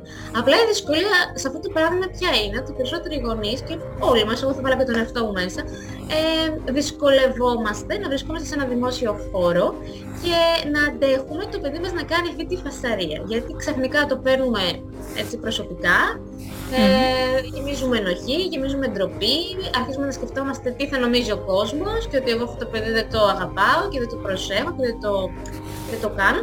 Ε, και αυτό μας δυσκολεύει, ενώ στην ουσία, όντως, το παιδί εκείνη την ώρα μπορεί να χρειάζεται να αποφορτιστεί και δυστυχώς αποφορτίζεται με έναν τρόπο που δεν είναι τόσο όριμο. Συμβατός, ναι, ναι. Παιδάκι είναι, θα κλάψει. Δεν είναι Και ξέρεις όριμο. κάτι, πιστεύω, Χρύσα μου, ε, δεν ξέρω αν έχω δίκιο σε αυτό, ότι δεν πρέπει τα παιδιά να ξέρουν ότι με αυτή τη συμπεριφορά τους περνάει αυτό που θέλουν, γιατί θα τη χρησιμοποιήσουν εκβιαστικά για τα πάντα. Δηλαδή ότι κλαίω, άρα όταν κλαίω η μαμά κάνει ό,τι θέλει, ό,τι θέλει, ό,τι θέλω εγώ. Νομίζω ότι αυτό είναι χειρότερο ε, πράγμα να το μάθει ένα παιδάκι. Και ενδεχομένως αυτό να είναι και μια συμπεριφορά σαν ενήλικας που ε, να τον προβληματίσει και στη ζωή του, έτσι, ότι ξέρεις κάτι άμα κλάψω ή άμα τσιρίξω, άμα φωνάξω, μου περνάει. Νομίζω τι λες Ναι. και εσύ για αυτό το πράγμα, τι, τι είναι... Ναι, Νομίζω το είχαμε πει και την προηγούμενη φορά αυτό, ότι οι γονείς σε αυτές τις καταστάσεις Ναι. χρειάζεται να είναι συνεπείς. Μμμ. Ε, και όταν λένε κάτω, όταν βάζουν έναν κανόνα, πρέπει να μένουν πιστοί σε αυτόν, χωρίς να έχουν εμ, εξαιρέσεις. εξαιρέσεις. Διαφορετικά τα, διαφορετικά τα παιδιά, ναι, θα πάρουν αυτό το μήνυμα ότι «Ω, μπορεί τις 10 φορές να μου λέει όχι, αλλά εκείνη την 11η θα, θα λυγίσει. Που πέρασε. Ναι. Οπότε εγώ προσπαθώ. Και όσο βλέπω ότι εκείνος επιμένει, αλλά κάποια στιγμή ξέρω ότι θα λυγίσει, εγώ φορτσάρω. Και δίνω και άλλη ένταση, και άλλη ένταση, και άλλη ένταση. Κατάλαβα. Να το φέρω και καλύτερα αυτό το αποτέλεσμα. Μάλιστα. Τα γλυκά πλασματάκια δηλαδή ξέρουν τι κάνουν. Ναι, βέβαια εντάξει, τα παιδιά δεν το κάνουν σε ένα τόσο συνειδητό επίπεδο όσο το συζητάμε εμείς εδώ, έτσι, για να, να ξέρουμε, αλλά, αλλά συμβαίνει και Ναι. το αφουγκράζουν όλο αυτό που συμβαίνει και το εκμεταλλεύονται εισαγωγικά. Ε, ναι, ε, θα πω και μια προσωπική εμπειρία. Εγώ ξέρεις, σου έχω πει ότι εργαζόμουν πολλά χρόνια σε δημόσιο νοσοκομείο στο ακτινολογικό. Ε, έρχονται δύο γονείς ανήσυχοι γιατί η πιτσιρίκα τους ε, χτύπησε στον τοίχο και είχε και ένα καρούμπαλο στο μέτωπο. Ε, η οποία έκλαιγε, εντάξει, τρομαγμένη έκλαιγε. Τους εξηγήσαν ότι ξέρετε κάτι δεν είναι νοσοκομείο παιδών, είναι ενηλίκων, αλλά όμως εντάξει, ο γιατρός έτυχε ε, να ξέρει, λέει εντάξει πρέπει να βγάλουμε όμως μια ακτινογραφία για να δω. Να μην μπορεί χρήσα μου η πιτσιρίκα να κάτσει να κάνει την ακτινογραφία και με τον μπαμπά και με τη μαμά, δεν στεκόταν ακίνητη με τίποτα.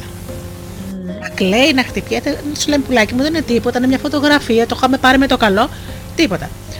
Τέλος πάντων, λέω: Κοιτάξτε, λέω να δείτε, δεν γίνεται λέω, να βγει η ακτινογραφία χωρίς να ε, στέκεται ακίνητη. Δεν γίνεται. Και πάω και το εξηγώ στον γιατρό και εκείνος τους λέει: Ξέρετε κάτι, ε, χωρίς ακτινογραφία δεν μπορώ να, να δω. Οπότε πρέπει να πάτε στο παιδον Και γυρίζει η πιτσιρίκα χρήσα μου και λέει: Το ξέρω ότι θα γίνει αυτό που θέλω εγώ. Δηλαδή, θα μου πεις κατακρίνεις το γονιό. Δεν το, δεν, δεν το κατακρίνω το γονιό. Αλλά η πιτσιρίκα κατάλαβε ότι έχει εξουσία. Το ότι μπορεί να το κάνει. Αλλά όμως σε αυτή την περίπτωση ήταν κάτι προς κακό της γιατί η εξέταση πρέπει να γίνει. Να δούμε αν έχει κάτι, αν έχει ε, αυτό το καρούμπαλο είναι κάτι κακό, μήπως πρέπει να το ψάξουμε. Ναι. Ναι, απλά αυτό το παιδί σε αυτή την ηλικία δεν έχει αυτή την οριμότητα να κρίνει τελικά ποια πράγματα είναι προς Ναι. όφελος μου και ποια όχι. Και εκεί είναι η ευθύνη του γονέα να το, να το βάλει αυτό με έναν τρόπο. Έτσι. Λοιπόν και... Ίσως είχε... Ναι, συγγνώμη που σε ήθελα δικό απλά το συνέχισε, ναι.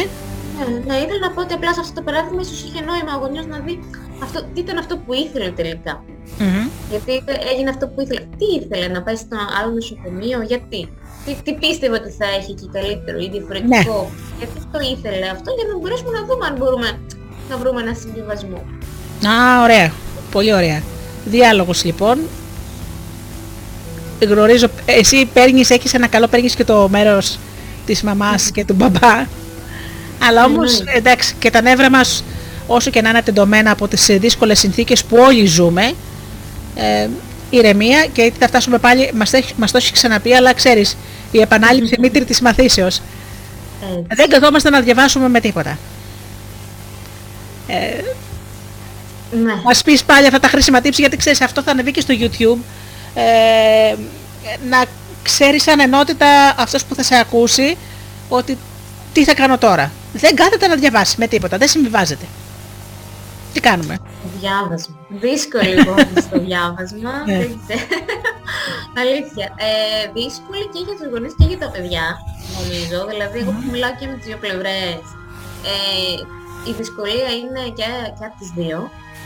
Ε, πάλι, εγώ το τονίζω αυτό, ότι όσο πιο νωρίς καθίσουμε να βρούμε μια άκρη σε αυτό το θέμα, τόσο καλύτερα είναι. Όσο μεγαλώνει το παιδί, τόσο δυσκολεύει αυτόν. Ε, σίγουρα τα παιδιά συνήθως έχουν μια μεγάλη δυσκολία να βάλουν πρόγραμμα. Οπότε από εκεί που ξεκινάμε είναι αυτό. Να τα βοηθήσουμε να βάλουν πρόγραμμα και να οργανώσουν το χρόνο. Μμμ. Περισσότερα παιδιά δεν τα πάνε καλά με τη διαχείριση του χρόνου. Για παράδειγμα μπορεί να φαντάζονται ότι για να μάθουν την ιστορία θα τους πάρει ένα-δύο ώρα. Και- Ενώ μπορεί στην πραγματικότητα να μην χρειάζεται τόσο. Επίσης για- συνήθως δεν ξέρουν, δεν ξέρουν ακριβώς πόσο είναι το, το δύο ώρο. Υπάρχουν παιδιά, γενικά Ναι. με την ώρα και το πόσο διαρκεί η ώρα δεν, δεν το πολύ καταλαβαίνουν. Σωστά, σωστά. Ότι χρειάζεται αυτό να ξεκαθαριστεί, χρειάζεται να τονιστεί στα παιδιά ότι αν βάλουμε τώρα ένα πρόγραμμα και μάθουμε να διαχειριζόμαστε το χρόνο μας, αυτό θα διευκολύνει εσένα κυρίως, όχι εμένα. Εσένα, γιατί όντως θα τελειώνεις νωρίτερα, θα είσαι εντάξει υποχρεώσεις σου, θα έχεις χρόνο να παίξεις, θα έχεις χρόνο να κάνεις άλλες δραστηριότητες, να πας στα αθλήματά σου και ό,τι άλλο έχει το κάθε παιδί. Οπότε θα πρέπει να το, το τονίσουμε αυτό, ότι είναι προς όφελός του, ότι μόνο κερδισμένο θα βγει αν αποφασίσει να συνεργαστεί μαζί μας. Ναι.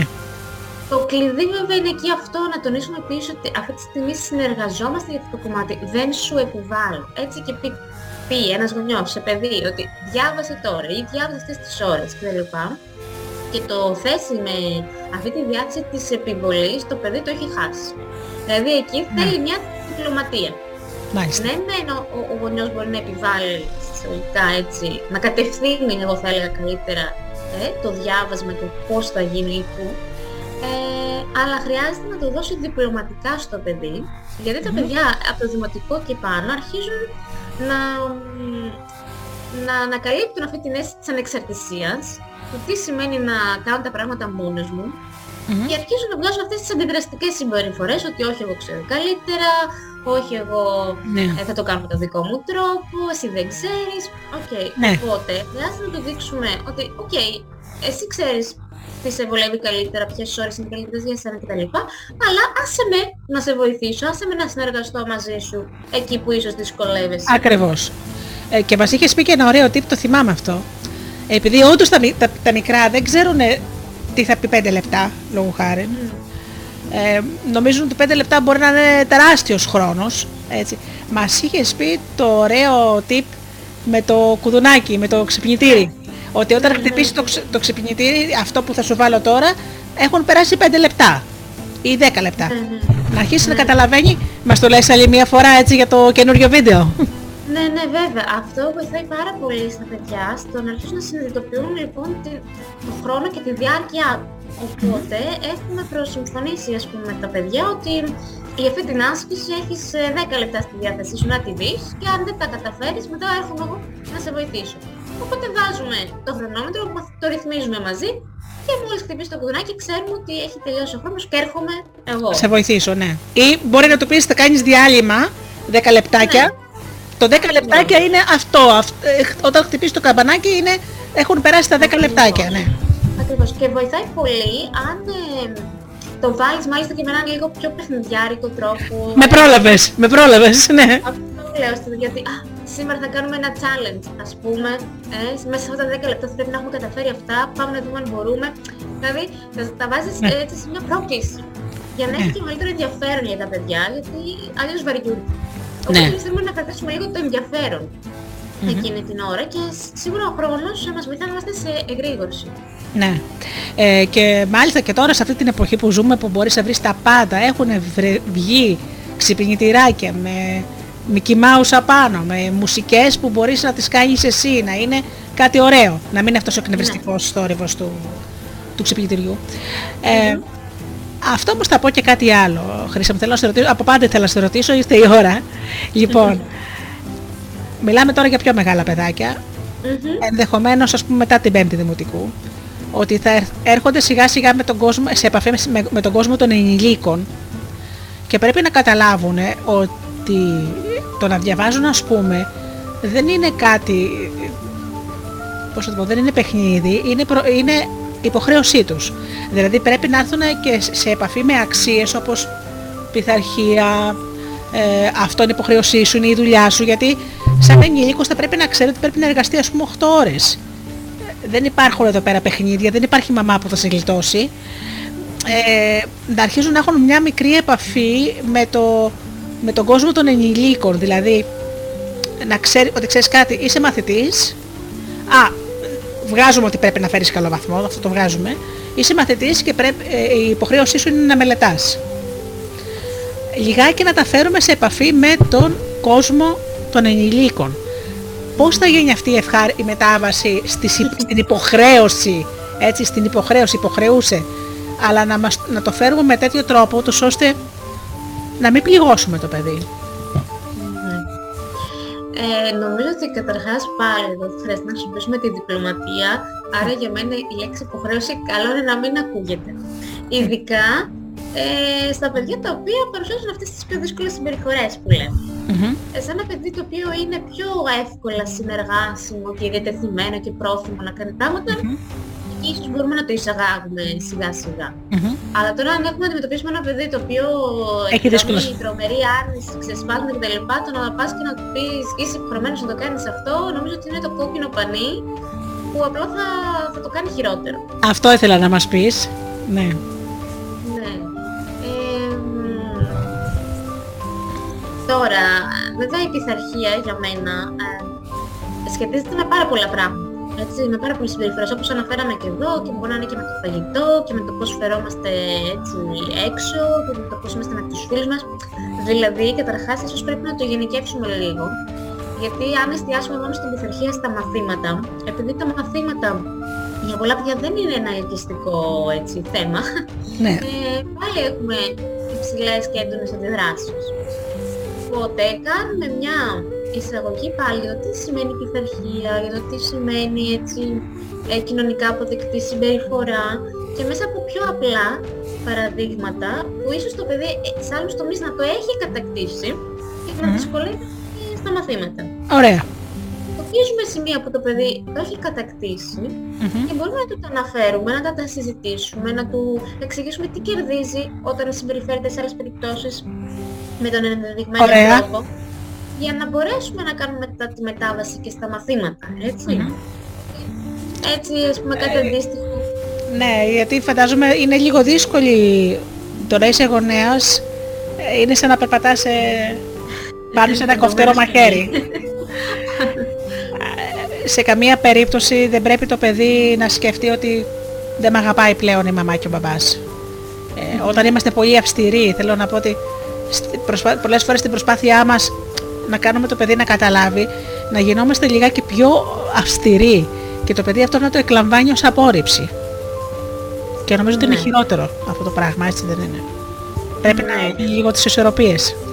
Ναι. Όπως εγώ θα έλεγα ότι πρέπει να κατανοούμε λίγο και τα παιδιά, γιατί εντάξει, δηλαδή και εγώ τώρα προσπαθώ να σκεφτώ λίγο τον εαυτό μου σαν παιδί, οκ, εγώ ήμουνα πιο εύκολα έτσι στο πρόγραμμα και γενικά είχα έτσι μια φιλομάθεια. Παρ' όλα αυτά όμως, ακόμα και ένα παιδί που έχει έτσι ένα υψηλό κίνητρο για τη μάθηση, ε, το σχολείο στις μέρες μας είναι βαρετό. Να, να το πω και Να αυτό. το πούμε για αυτό το πράγμα, ναι. Ο, ο τρόπος που γίνονται τα μαθήματα είναι βαρετός και ενώ υπάρχουν τόσα πράγματα που θα μπορούσαν οι εκπαιδευτικοί να αξιοποιήσουν ώστε να κρατούν το ενδιαφέρον των παιδιών ζωντανό, ε, πιστεύω ότι δεν χρησιμοποιούν. ναι. Έτσι. Όχι πάντα, όχι από όλους, εννοείται αυτό, υπάρχουν εκπαιδευτικοί που κάνουν φοβερή δουλειά, ε, αλλά σε μια συντηρητική πλειοψηφία, έτσι, ε, το σχολείο δεν είναι προσαρμοσμένο νομίζω στις ανάγκες Στις ανάγκες του παιδιού, ναι. Συμφωνώ Οπότε απόλυτα. καταρχάς, χρειάζεται αυτό να το κατανοήσουμε. Δηλαδή, ε, γιατί ακούω γονείς που μπορεί να πούνε ότι ε, ακριβώς είναι υποχρέωσή σου, οπότε δεν έχει σημασία το ότι βαριέσαι, δεν έχει σημασία ότι σε κουράζει, δεν έχει σημασία ότι σε κάνει να νιώθεις άσχημα. Οκ, αυτό δεν βοηθάει το παιδί να καταλάβει ότι ναι, Ναι. έχω αυτή την υποχρέωση, λοιπόν τώρα πρέπει να προσαρμοστώ. Καταρχάς, όλα τα συναισθήματα εκείνη την ώρα απορρίπτονται. Ναι. Γι' αυτό το μήνυμα που παίρνει είναι ότι «Α, μάλλον για να αισθάνομαι έτσι είμαι τρελός». Μάλλον θα έπρεπε να είμαι full ενθουσιασμένος, τη στιγμή όμως που δεν κάνει κάποιος κάτι για να ενθουσιαστώ πάνω στο αντικείμενο. Και όλο αυτό Ναι. δημιουργεί μια τεράστια σύγχυση, Μμμ. ε, που πάλι οδηγεί στην απόσυρση συνήθως των παιδιών. Οπότε, πρώτα κατανοούμε το συνέστημα. Ξέρω ότι δεν είναι το ιδανικό σχολείο. Ξέρω ότι δεν είναι το σχολείο που φαντάζει. Ξέρω ότι η φυσική μερικές φορές είναι δύσκολη. Όμως, αν μάθεις, ας πούμε, αν κάνεις μια προσπάθεια ε, να μάθεις τα πειράματα της φυσικής, ίσως αυτό σε βοηθήσει εκεί και εκεί. Μμ. Ίσως βρεις τελικά κάτι που σου αρέσει από όλα τα κομμάτια της φυσικής, να βρεις ένα κομμάτι που να σου Που να αρέσει σου αρέσει, ναι, ναι. εστιάσεις εκεί. Οκ. Δηλαδή, πρώτα κατανοούμε τη δυσκολία και έπειτα δίνουμε εναλλακτικές που θα μπορούσε να πάει ώστε να αισθάνεται τουλάχιστον λίγο καλύτερα μέσα σε όλο αυτό το πλαίσιο. Ναι, και είπες κάτι πολύ ωραίο, ότι ξεχνάμε πώς είναι να είσαι παιδί, ε, με τις υποχρεώσεις και όλα αυτά. Ε, ξέρεις, ε, ε, μία μέρα έχω στη πολυκατοικία μου μια πιτσερίκα, είναι πολύ γλυκύτα, να γλυκύται το παιδάκι, αλλά είναι λιγάκι, όπως είπες εσύ, από ό,τι κατάλαβα, λίγο ατίθασο. Ε, κατεβαίνω ένα πρωινό, είναι να πάνε στο σχολείο, είναι, έχει τελειώσει το καλοκαίρι, πρέπει να πάει στο σχολείο, δεν δεν θέλει με τίποτα να συμβιβαστεί η πιτσερίκα και παίζει. Έχει φοράει την τσάντα της και παίζει, δεν θέλει να ξεκινήσουν. Ε, και μου λέει ο πατέρας της, δεν, ε, δεν θέλει να πάει στο σχολείο. Ε, νομίζω ότι ακόμα έχουμε διακοπές. Και, και της λέω, ε, και εγώ δεν θα ήθελα να πάω στο σχολείο. Είναι πιο ωραίο να παίζεις.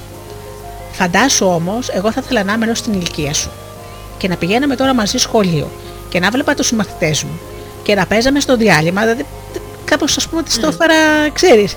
Γιατί το παιδάκι είναι λίγο δύσκολο να συμβιβαστεί τη χρήση μου, το είπες και εσύ. Ότι πρέπει να κάτσεις ακίνητος, ας πούμε, η σχολική ώρα πόσο είναι, 40 λεπτά, δεν ξέρω εγώ, μισή ώρα. Να κάτσεις ακίνητος να ακούς το δάσκαλο.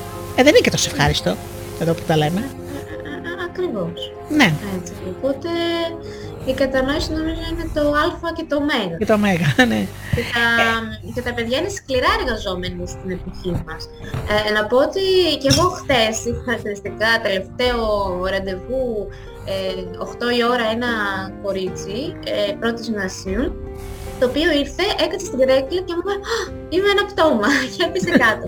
Ναι. Και λέω «Τι, δεν έχεις ας πούμε κουράγιο ούτε να μιλήσεις, ούτε να μου λέει Τίποτα μου λέει, πήγα σχολείο, φροντιστήριο, βόλεϊ, ε, διάβασα, ήρθε εδώ μου λέει. Εντάξει, της λέω, OK, okay. σήμερα μπορούμε να μην μιλήσουμε τόσο πολύ. OK, okay. Ναι. είναι και αυτό μια ανάγκη.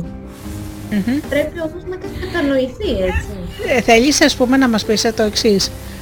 Να υπάρχουν ε, στη δυνατότητα του κάθε γονιού, γονιού πάντα, ας το πούμε, μικρές ανάσες ε, χαλάρωσης και χαράς. Δηλαδή ε, ήσουν πολύ, καλός, πολύ καλή αυτή την εβδομάδα και σκέφτηκα να σε πάω σε ένα ωραίο κουκλοθέατρο. Ε, να σε πάω σε μια δραστηριότητα να ζωγραφιστεί όλα τα παιδάκια.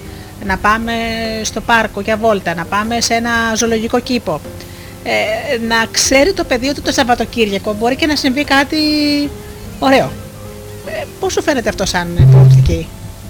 Ναι, ναι, είναι μια πολύ όμορφη πρόταση. Ε, αν βρούμε και μια δραστηριότητα η οποία είναι και κοντά στα θέλω του παιδιού και στα ενδιαφέροντά του, ε, νομίζω θα είναι πολύ ευχάριστο γιατί πραγματικά η καθημερινότητά τους είναι δύσκολη. Και εγώ ήθελα πιο πολύ αυτό να πω, επειδή, OK, okay, εννοείται ότι καλός ή κακός, ε, έτσι είναι η καθημερινότητα, Mm-hmm. Και είναι ωραίο τα παιδιά να κάνουν και πολλές δραστηριότητες, να μαθαίνουν και γλώσσες, να κάνουν mm-hmm. τα μαθήματά τους κτλ. Όμως, χρειάζεται αυτοί οι γονείς τουλάχιστον, δεν λέω να τα κόψουν από αυτά, αλλά τουλάχιστον να τα καταλάβουν ότι όντως κουράστηκε. Γιατί ακούω γονείς οι οποίοι λένε ε, εντάξει μωρέ, αυτό που πούμε, ήταν υποχρέωσή τους, ε, δεν κουράστηκε, θα πάει κι άλλο. Θα πάει μετά και στο φροντιστήριο, θα πάει και στο άθλημα, θα πάει και στη μουσική, θα πάει και στα αγγλικά να πάει, συμφωνώ, αλλά τουλάχιστον αναγνώρισε ότι κάνοντας τα όλα αυτά έχει κουραστεί και έχει ναι. αυτό δικαίωμα στο να κουράζεται. Ή αυτό που ακούω συχνά, έλα μου, παιδάκι είναι, δεν κουράζονται αυτά. Φυσικά κουράζονται. Φυσικά κουράζονται. Ναι. Και τέλος πάντων είπαμε... μπορεί να θέλει να κοιμηθεί το Σάββατο λίγο παραπάνω ή να θέλει να δει κινούμενα σχέδια. Μην το ξέρεις, ζορίζουμε με τις υποχρεώσεις. Να χαλαρώσει και αυτό λίγο. Έτσι, και γιατί μην ξεχνάμε ότι η κούραση είναι αυτή που πάρα πολλές φορές πυροδοτεί και τις ακραίες συμπεριφορές. Έτσι, Α, ένα μπράβο, μπράβο. Κουρασμένο, ένα παιδί που είναι κουρασμένο σήμερα θα αντιδράσει. Θα, θα αντιδράσει και πιθανόν να αντιδράσει και υπερβολικά, ειδικά αν δεν αναγνωρίζεται αυτή η κούραση και του προστίθενται μόνο και άλλα πράγματα και άλλα πράγματα να κάνει. Mm-hmm. Τη στιγμή που είναι ήδη κουρασμένο. Ναι. Αυτό θα το φτάσει κάτω. Ε, λιγάκι αυτό το έχουμε και οι ενήλικες ε, χρήσα μου, έτσι. Ε, πρέπει σε, σε, μια συντροφική σχέση, ε, σε μια οικογένεια να αναγνωρίζει και ο άλλος ότι κουράστηκες. Ε, να υπάρχει ας πούμε μια... Ε, κατάλαβες ότι ξέρεις κάτι Σαββάτο είναι, Κυριακή είναι, ας χαλαρώσουμε λιγάκι γιατί νομίζω και εσύ και εγώ και όλοι μας θέλουμε το Σαββατοκυριακό να χαλαρώσουμε λίγο, να κάνουμε κάτι που μας αρέσει. Ε, θέλω να πω ότι αυτή είναι μια συμπεριφορά που την κάνουμε και εμείς οι μεγάλοι. Και πρέπει να κατανοούμε ότι και το παιδί δύο φορές παραπάνω θέλει και αυτό ξεκούραση. Ναι, ακριβώς. Βέβαια ναι. συνήθως γίνεται αυτό που είπατε και εσείς, ε, ε, ε, από το παιδί έχουμε μια άλλη απέτηση. Mm. Ε, ίσα ίσα το παιδί θα πρέπει να είναι αυτό που είναι ακούραστο. Ναι. Δεν ξέρω, ίσως γιατί αυτό δίνει την ψευδέστηση στο γονέα ότι, ε, δεν ξέρω, ότι παίρνει θάρρος, ότι παίρνει κουράγιο, αφού δεν κουράγει ναι. εκείνος να συνεχίσω κι εγώ. Δεν ξέρω, μπορεί να υπάρχουν και άλλα πράγματα πίσω από αυτό. Πάντως είναι σημαντικό οι γονείς να θυμούνται ότι τα παιδιά κουράζονται και τα παιδιά χρειάζονται διαλύματα και ότι αυτό είναι πολύ φυσιολογικό και πολύ εντάξει. Έτσι, θυμάμαι, ξέρεις καμιά φορά το να αναγνωρίζεις ε, τις ανάγκες του άλλου δεν είναι μόνο, ε, πώς θα το πω, ε, θέμα ότι ο πατέρας ή η μητέρα έχουν, βγάλει, έχουν ένα πτυχίο, έχουν σπουδάσει. Είναι και η καρδιά τους μπορεί ε, να δει ότι ε, το παιδί έχει κουραστεί, θέλει κάτι άλλο. Και θυμάμαι τη χαρακτηριστική περίπτωση μιας γιαγιάς που το παιδί δεν ήθελε να διαβάσει, έκλαιγε, ήταν πολύ κουρασμένο, ήταν πολύ προβληματισμένο.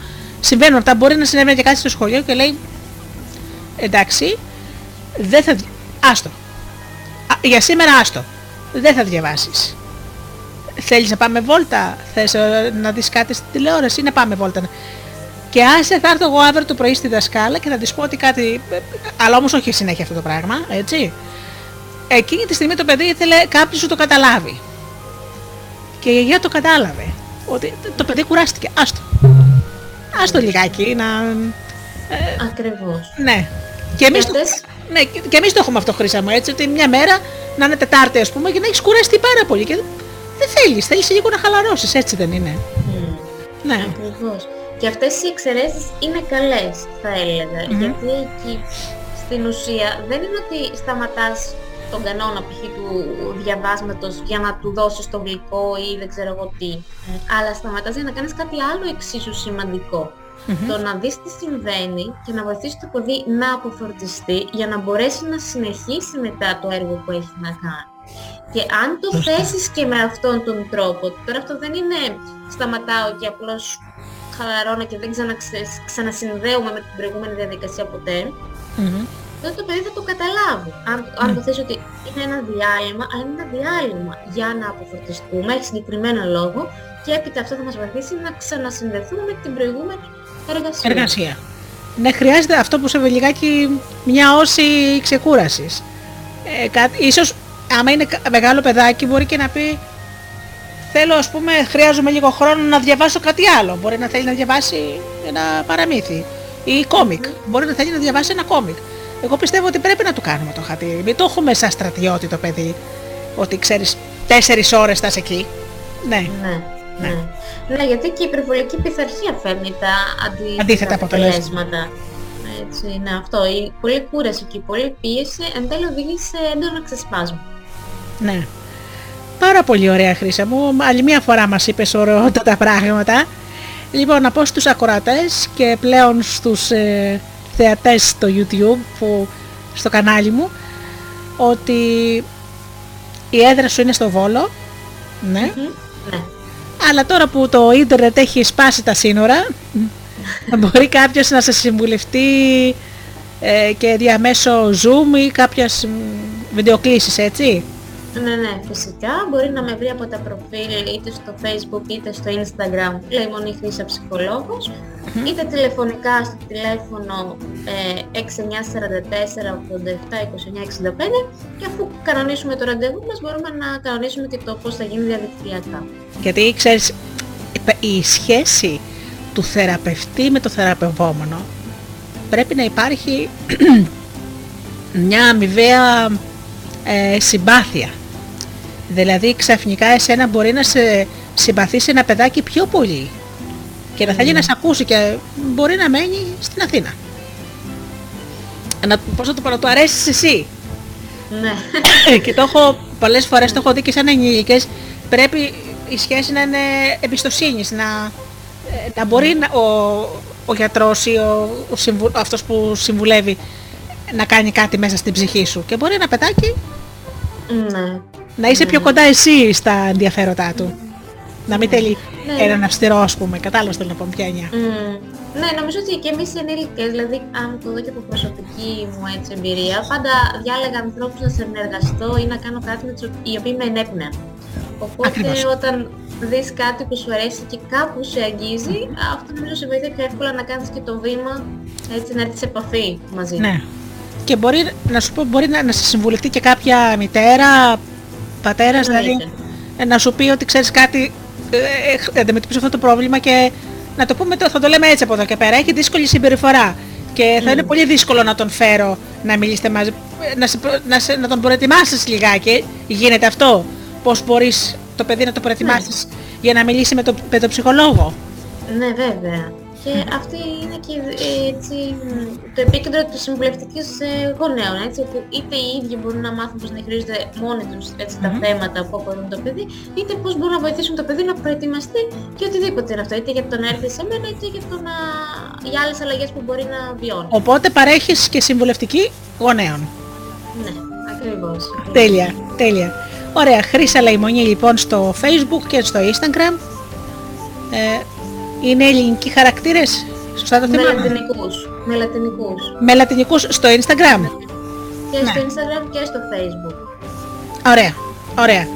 Οπότε σε βρίσκουνε, μιλάτε, να σε ευχαριστήσουμε άλλη μία φορά, να πω στους ε, ανθρώπους που μας ακούνε και μας βλέπουν πλέον, ότι συχνά θα μας λες ε, στα γόνες Σοφίας για τα παιδιά, σε θεωρούμε δικό μας άνθρωπο και σε ευχαριστούμε πολύ. Ε, να σε καλημερίσω λοιπόν για άλλη μια φορά και να σε ευχαριστήσω. Εγώ ευχαριστώ και ελπίζω να τα ξαναπούμε σύντομα. Καλή Βεβαίως. συνέχεια εύχομαι. Καλή να είστε συνέχεια. Γεια. καλά. Γεια,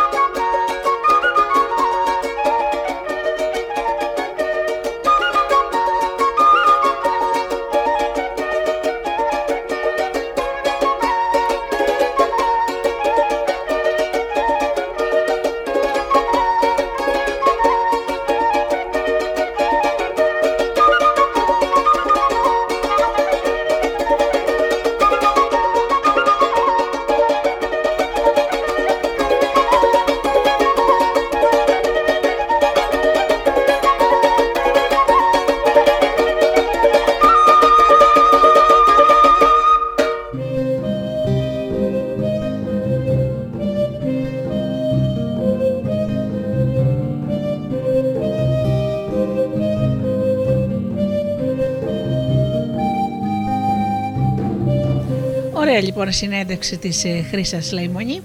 Συνεχίζουμε λοιπόν με με άλλο ένα παραμύθι. Παραμύθι της Γουατεμάλας να επενθυμίσω. Ο διαβολάνθρωπος που τον έχωσαν σε ένα τεκομάτι. Ζούσε κάποτε με τους γονείς της μία πολύ φαντασμένη γυναίκα. Η γυναίκα αυτή δεν ήταν ούτε πολύ όμορφη ούτε πολύ άσχημη. Πολλοί ήταν οι άντρες στο χωριό που δεν την ήθελαν, που την ήθελαν και η γυναίκα τους. Όμως εκείνη δεν τους καταδεχόταν γιατί ήθελε ο άντρας που θα πάρει να έχει οπωσδήποτε χρυσά δόντια. Της έλεγε λοιπόν ο πατέρας της: Θέλεις να παντρευτείς; Ναι, το απαντούσε εκείνη, όταν όμως βρω κάποιον άντρα με χρυσά δόντια. Η γυναίκα είχε πατήσει τα 30 πια και δεν μπορούσε ακόμα να βρει σύζυγο με χρυσά δόντια. Μια μέρα αυτή η γυναίκα πήγε να πλύνει ρούχα στο ποτάμι κάτω από μια γέφυρα. Ο διάβολος που, παραξ- που παρακολουθούσε τις παραξενιές της αποφάσισε να παίξει ένα παιχνίδι μαζί της. Καθώς εκείνη έπλαινε χαρούμενη τα ρούχα της στο ποτάμι, ο διάβολος πήρε τη μορφή ενός άντρα με χρυσά δόντια και στήθηκε ε, πάνω στη γέφυρα κοιτάζοντας τη γυναίκα. Όταν εκείνη λοιπόν σήκωσε το κεφάλι της και είδε τα χρυσά του δόντια, συλλογίστηκε. Αυτή είναι τη χειρή μου στιγμή. Και φώναξε στον άντρα. Κατέβα από τη γέφυρα και έλα κοντά μου. Εσένα θέλω να πάρω γιάντρα μου. Τόσο καιρό περίμενα να βρω κάποιον που να έχει χρυσά δόντια. Δεν ξέρεις πόσο χαίρομαι που επιτέλους βρίσκω έναν. Ο διαβολάνθρωπος κατέβηκε στο ποτάμι, πήγε δίπλα της και της λέει: Θα σε πάρω γυναίκα, είμαι ο άντρας που θα σε κάνει ευτυχισμένη. Κοίτα τα χρυσά μου δόντια. Και η γυναίκα του αποκρίθηκε. Πολλοί ήταν αυτοί που με ζήτησαν για γυναίκα, όμως κανείς δεν είχε χρυσά δόντια. Α πάμε τώρα στο σπίτι μου. Και οι δυο τους πήγαν στο σπίτι της. Όταν έφτασαν εκεί, η γυναίκα ανάγγειλε, ε, ανήγγειλε στους γονείς της πω είχε βρει πια έναν άντρα που τη τέριαζε. Και ο πατέρας της έδωσε ε, ένα σπίτι για να μείνουν. Ο πατέρας της γυναίκας είπε στον άντρα της, κόρης του, Γαμπρέ μου, έλα να πάμε στο χωράφι να καλλιεργήσουμε τη γη, γιατί αυτή είναι η δουλειά μου. Και ο γαμπρός του απάντησε: Να πάμε αύριο καλύτερα. Την επόμενη μέρα λέει ο πεθαρός πάλι: Άντε να πάμε στο χωράφι. Όμως ο άντρας με τα χρυσά δόντια του απάντησε: Σήμερα δεν έχω όρεξη για δουλειά, πρέπει να αφαιρεθώ στις ασχολίες μου. Και ποιες είναι οι ασχολίες σου; Οι ασχολίες μου είναι πολλές και διάφορες, είπε εκείνος στον πεθερό του. Και για να του δείξει, μπήκε σε ένα ποτήρι νερό και εξαφανίστηκε. Μετά μπήκε σε μια κατσαρόλα και πάλι εξαφανίστηκε. Και άλλες φορές χωνόταν μέσα στη φωτιά και χανότανε. Και η μάνα της κοπέλα τα έβλεπε όλα αυτά και έβαζε τα κλάματα. Του έλεγε: Κάθεσε καλά, μην κάνεις διαβολιές. Όμως εκείνος χαμογελούσε και ξαναχαμογελούσε και από δουλειά τίποτα. Για να πάρει μια γνώμη η γυναίκα που πάντα ήθελε άντρα με χρυσά δόντια, πήγε να βρει ένα σαμάν να τον ρωτήσει τι πρέπει να κάνει, μιας και ο άντρας της ήταν διάβολος. Ο Σαμάνος της είπε: Αν θες να νικήσεις το διάβολο, είναι πολύ εύκολο. Ψάξει να βρεις ένα κομμάτι, ένα δοχείο από με νεροκολοκύθα, ούτε πολύ μικρό ούτε πολύ μεγάλο, με καπάκι που να κλείνει καλά. Μετά πες τον άντρα σου να μπει μέσα στο δοχείο αφού μπορεί να κάνει τα πάντα. Και όταν θα είναι μέσα, σφράγισε το καλά με το καπάκι, πάρε το τα κομμάτια και πέτα το στα σκουπίδια. Από εκεί μέσα δεν θα μπορέσει να βγει ποτέ.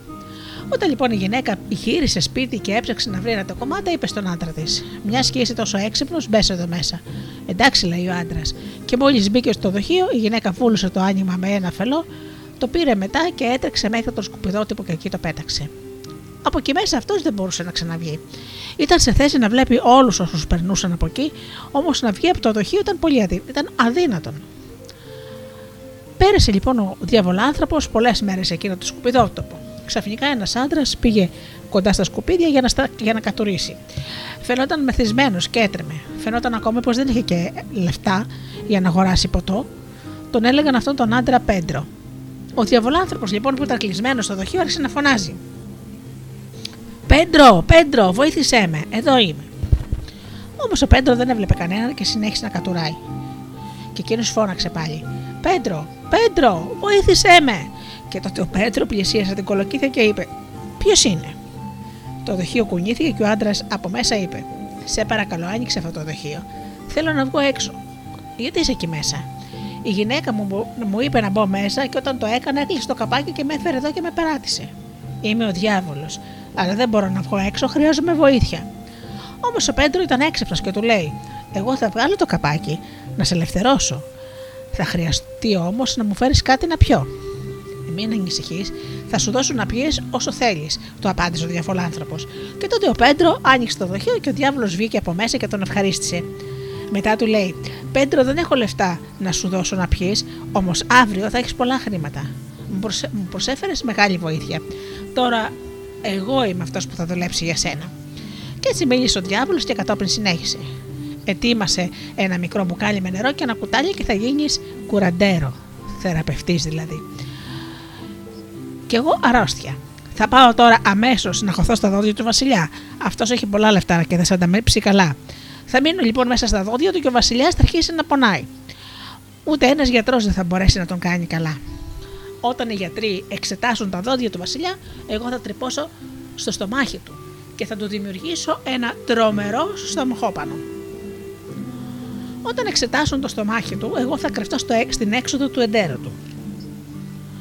Μετά θα αρχίσω να γυρίζω πίσω στα δόντια του και θα βασανίζω αλίπητα το βασιλιά με πόνους και οι γιατροί δεν θα καταφέρνουν τίποτα. Εσύ τότε θα χτυπήσεις την πόρτα και θα πεις ότι είσαι κουραντέρο. Θα αναγκαστούν να σε δεχτούν. Ο διάβολος πήρε μια ανάσα και συνέχισε. Όταν λοιπόν πας στο Βασιλιά, δώσ' του μια κουταλιά νερό. Και εγώ τότε θα φύγω από τα δόντια του και θα πάω στο στομάχι του. Και εκείνος θα ορλιάξει τότε από τις σουφλιέ. Μετά δώσ' του άλλη μια κουταλιά νερό και ο πόνος θα του περάσει. Και εγώ θα κατέβω στο πισινό του και ο πόνος θα γίνει τρισχυρότερο. Τότε εσύ βάλτο να γυρίσει μπρούμετα στο κρεβάτι. Άνοιξε τα μεριά του και ρίξε μια κουταλιά νερό μέσα στην τρύπα. Και ο πόνος θα του περάσει και θα γίνει καλά. Πολύ ωραία, λέει ο Πέντρο. Και έπειτα ο διάβολος έφυγε και πήγε να χωθεί ανάμεσα στα δόντια του Βασιλιά. Και εκείνος ο Βασιλιάς ένιωσε ένα δυνατό πόνο. Φώναξε λοιπόν όλους τους γιατρούς, όμως κανείς δεν μπορούσε να κάνει το παραμικρό για να τον ανακουφίσει. Εξέτασαν τα πίσω δόντια, αλλά δεν βρήκαν τίποτα και τότε άρχισε να πονάει το στομάχι του. Αλλά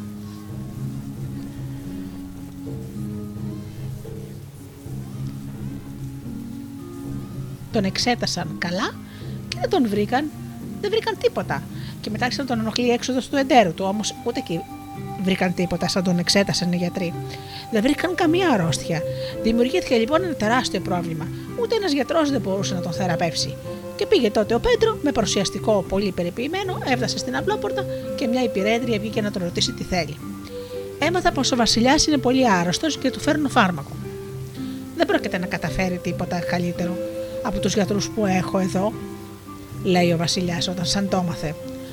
Η υπηρέτρια γύρισε και είπε όχι στον Πέντρο και ο Βασιλιάς εξακολουθούσε να υποφέρει από τους πόνους. Τότε ο Πέντρο χτύπησε ξανά την αυλόπορτα και φώναξε: Θέλω να θεραπεύσω τον Βασιλιά. Και η υπηρέτρια ξαναπήγε να δει ποιος πάει. Φέρνω ένα φάρμακο για τον Βασιλιά. Και εκείνη ξαναπήγε να το πει στο Βασιλιά και ο Βασιλιάς απάντησε: Πεθαίνω από τους πόνους και αυτός ο άνθρωπος μπορεί να περάσει. Αλλά με την προπόθεση πως αν δεν δουλέψει το φάρμακό του θα εκτελεστεί. Τότε η υπηρεσία πήγε να πει στον Πέντρο όσα άκουσε. Όταν λοιπόν ο Πέντρο μπήκε μέσα στο σπίτι του Βασιλιά, λέει: Βασιλιά μου, είμαι πολύ άρρωστος και εγώ σου φέρνω το γιατρικό σου. Δώσ' μου, το λέει ο Βασιλιάς. Και ο Πέντρο του δίνει μια κουταλιά νερό και ο πονό του το σταμάτησε. Όμως εξακολουθούσε να έχει στομαχόπονο και ο Πέντρο του έδωσε άλλη μια κουταλιά νερό και το στομάχι γιατρεύτηκε. Και όταν ο Βασιλιάς εξακολουθούσε να υποφέρει από φρουκτούς πόνους στον πισινό του, άρχισε να ουρλιάζει. Και ο Πέντρο είπε στους υπηρέτες του Βασιλιά: Γυρίζετε τον μπρούμετα στο κρεβάτι και ανοίξτε τα μεριά του. Και ο Πέντρο έριξε μία κουταλιά νερό μέσα στην τρύπα και αμέσως ο Βασιλιάς γιατρεύτηκε. Ο Βασιλιάς λοιπόν ευχαρίστησε πολύ και έδειξε όλη του τη γενοδορία. Χάρισε στον Πέντρο 20 ο κάθε χρήμα. Και ο Πέντρο έφυγε από το παλάτι ξανά τον διάβολο που του είπε όταν του συνάντησε. Αμίγκο, τώρα μπορείς να γυρίσεις στα μεθύσια σου και να πιείς, να πιείς με την ψυχή σου. Με ελευθέρωσε από την νεροκολοκύθια και από εδώ και μπρος θα είμαστε φίλοι για πάντα και σφίξανε τα χέρια. Και από τότε λένε οι άνθρωποι πως η κουραντέρος είναι πολλές φορές πιο επιδέξια από τους γιατρούς. Όμως το πρόβλημα με αυτούς είναι ότι πίνουν πολύ. Είναι πολύ καλοί φίλοι με τον διάβολο και ότι τίποτα δεν μπορεί να τους βλάψει.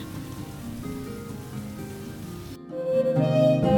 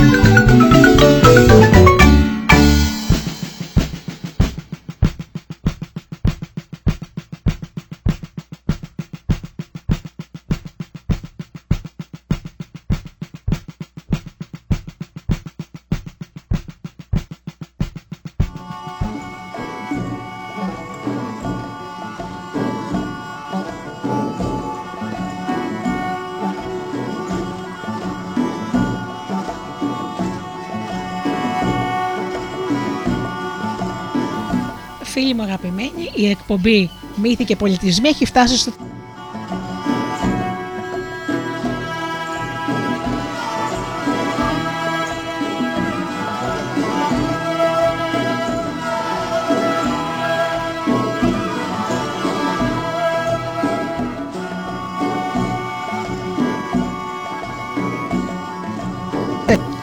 Να ευχαριστήσω λοιπόν τη Χρύσα Λαϊμονή που μας έδωσε τόσο ευγενικά τη συνέντευξή της και ανανεώνω το ραντεβού μας για το επόμενο Σάββατο στις 10 το πρωί.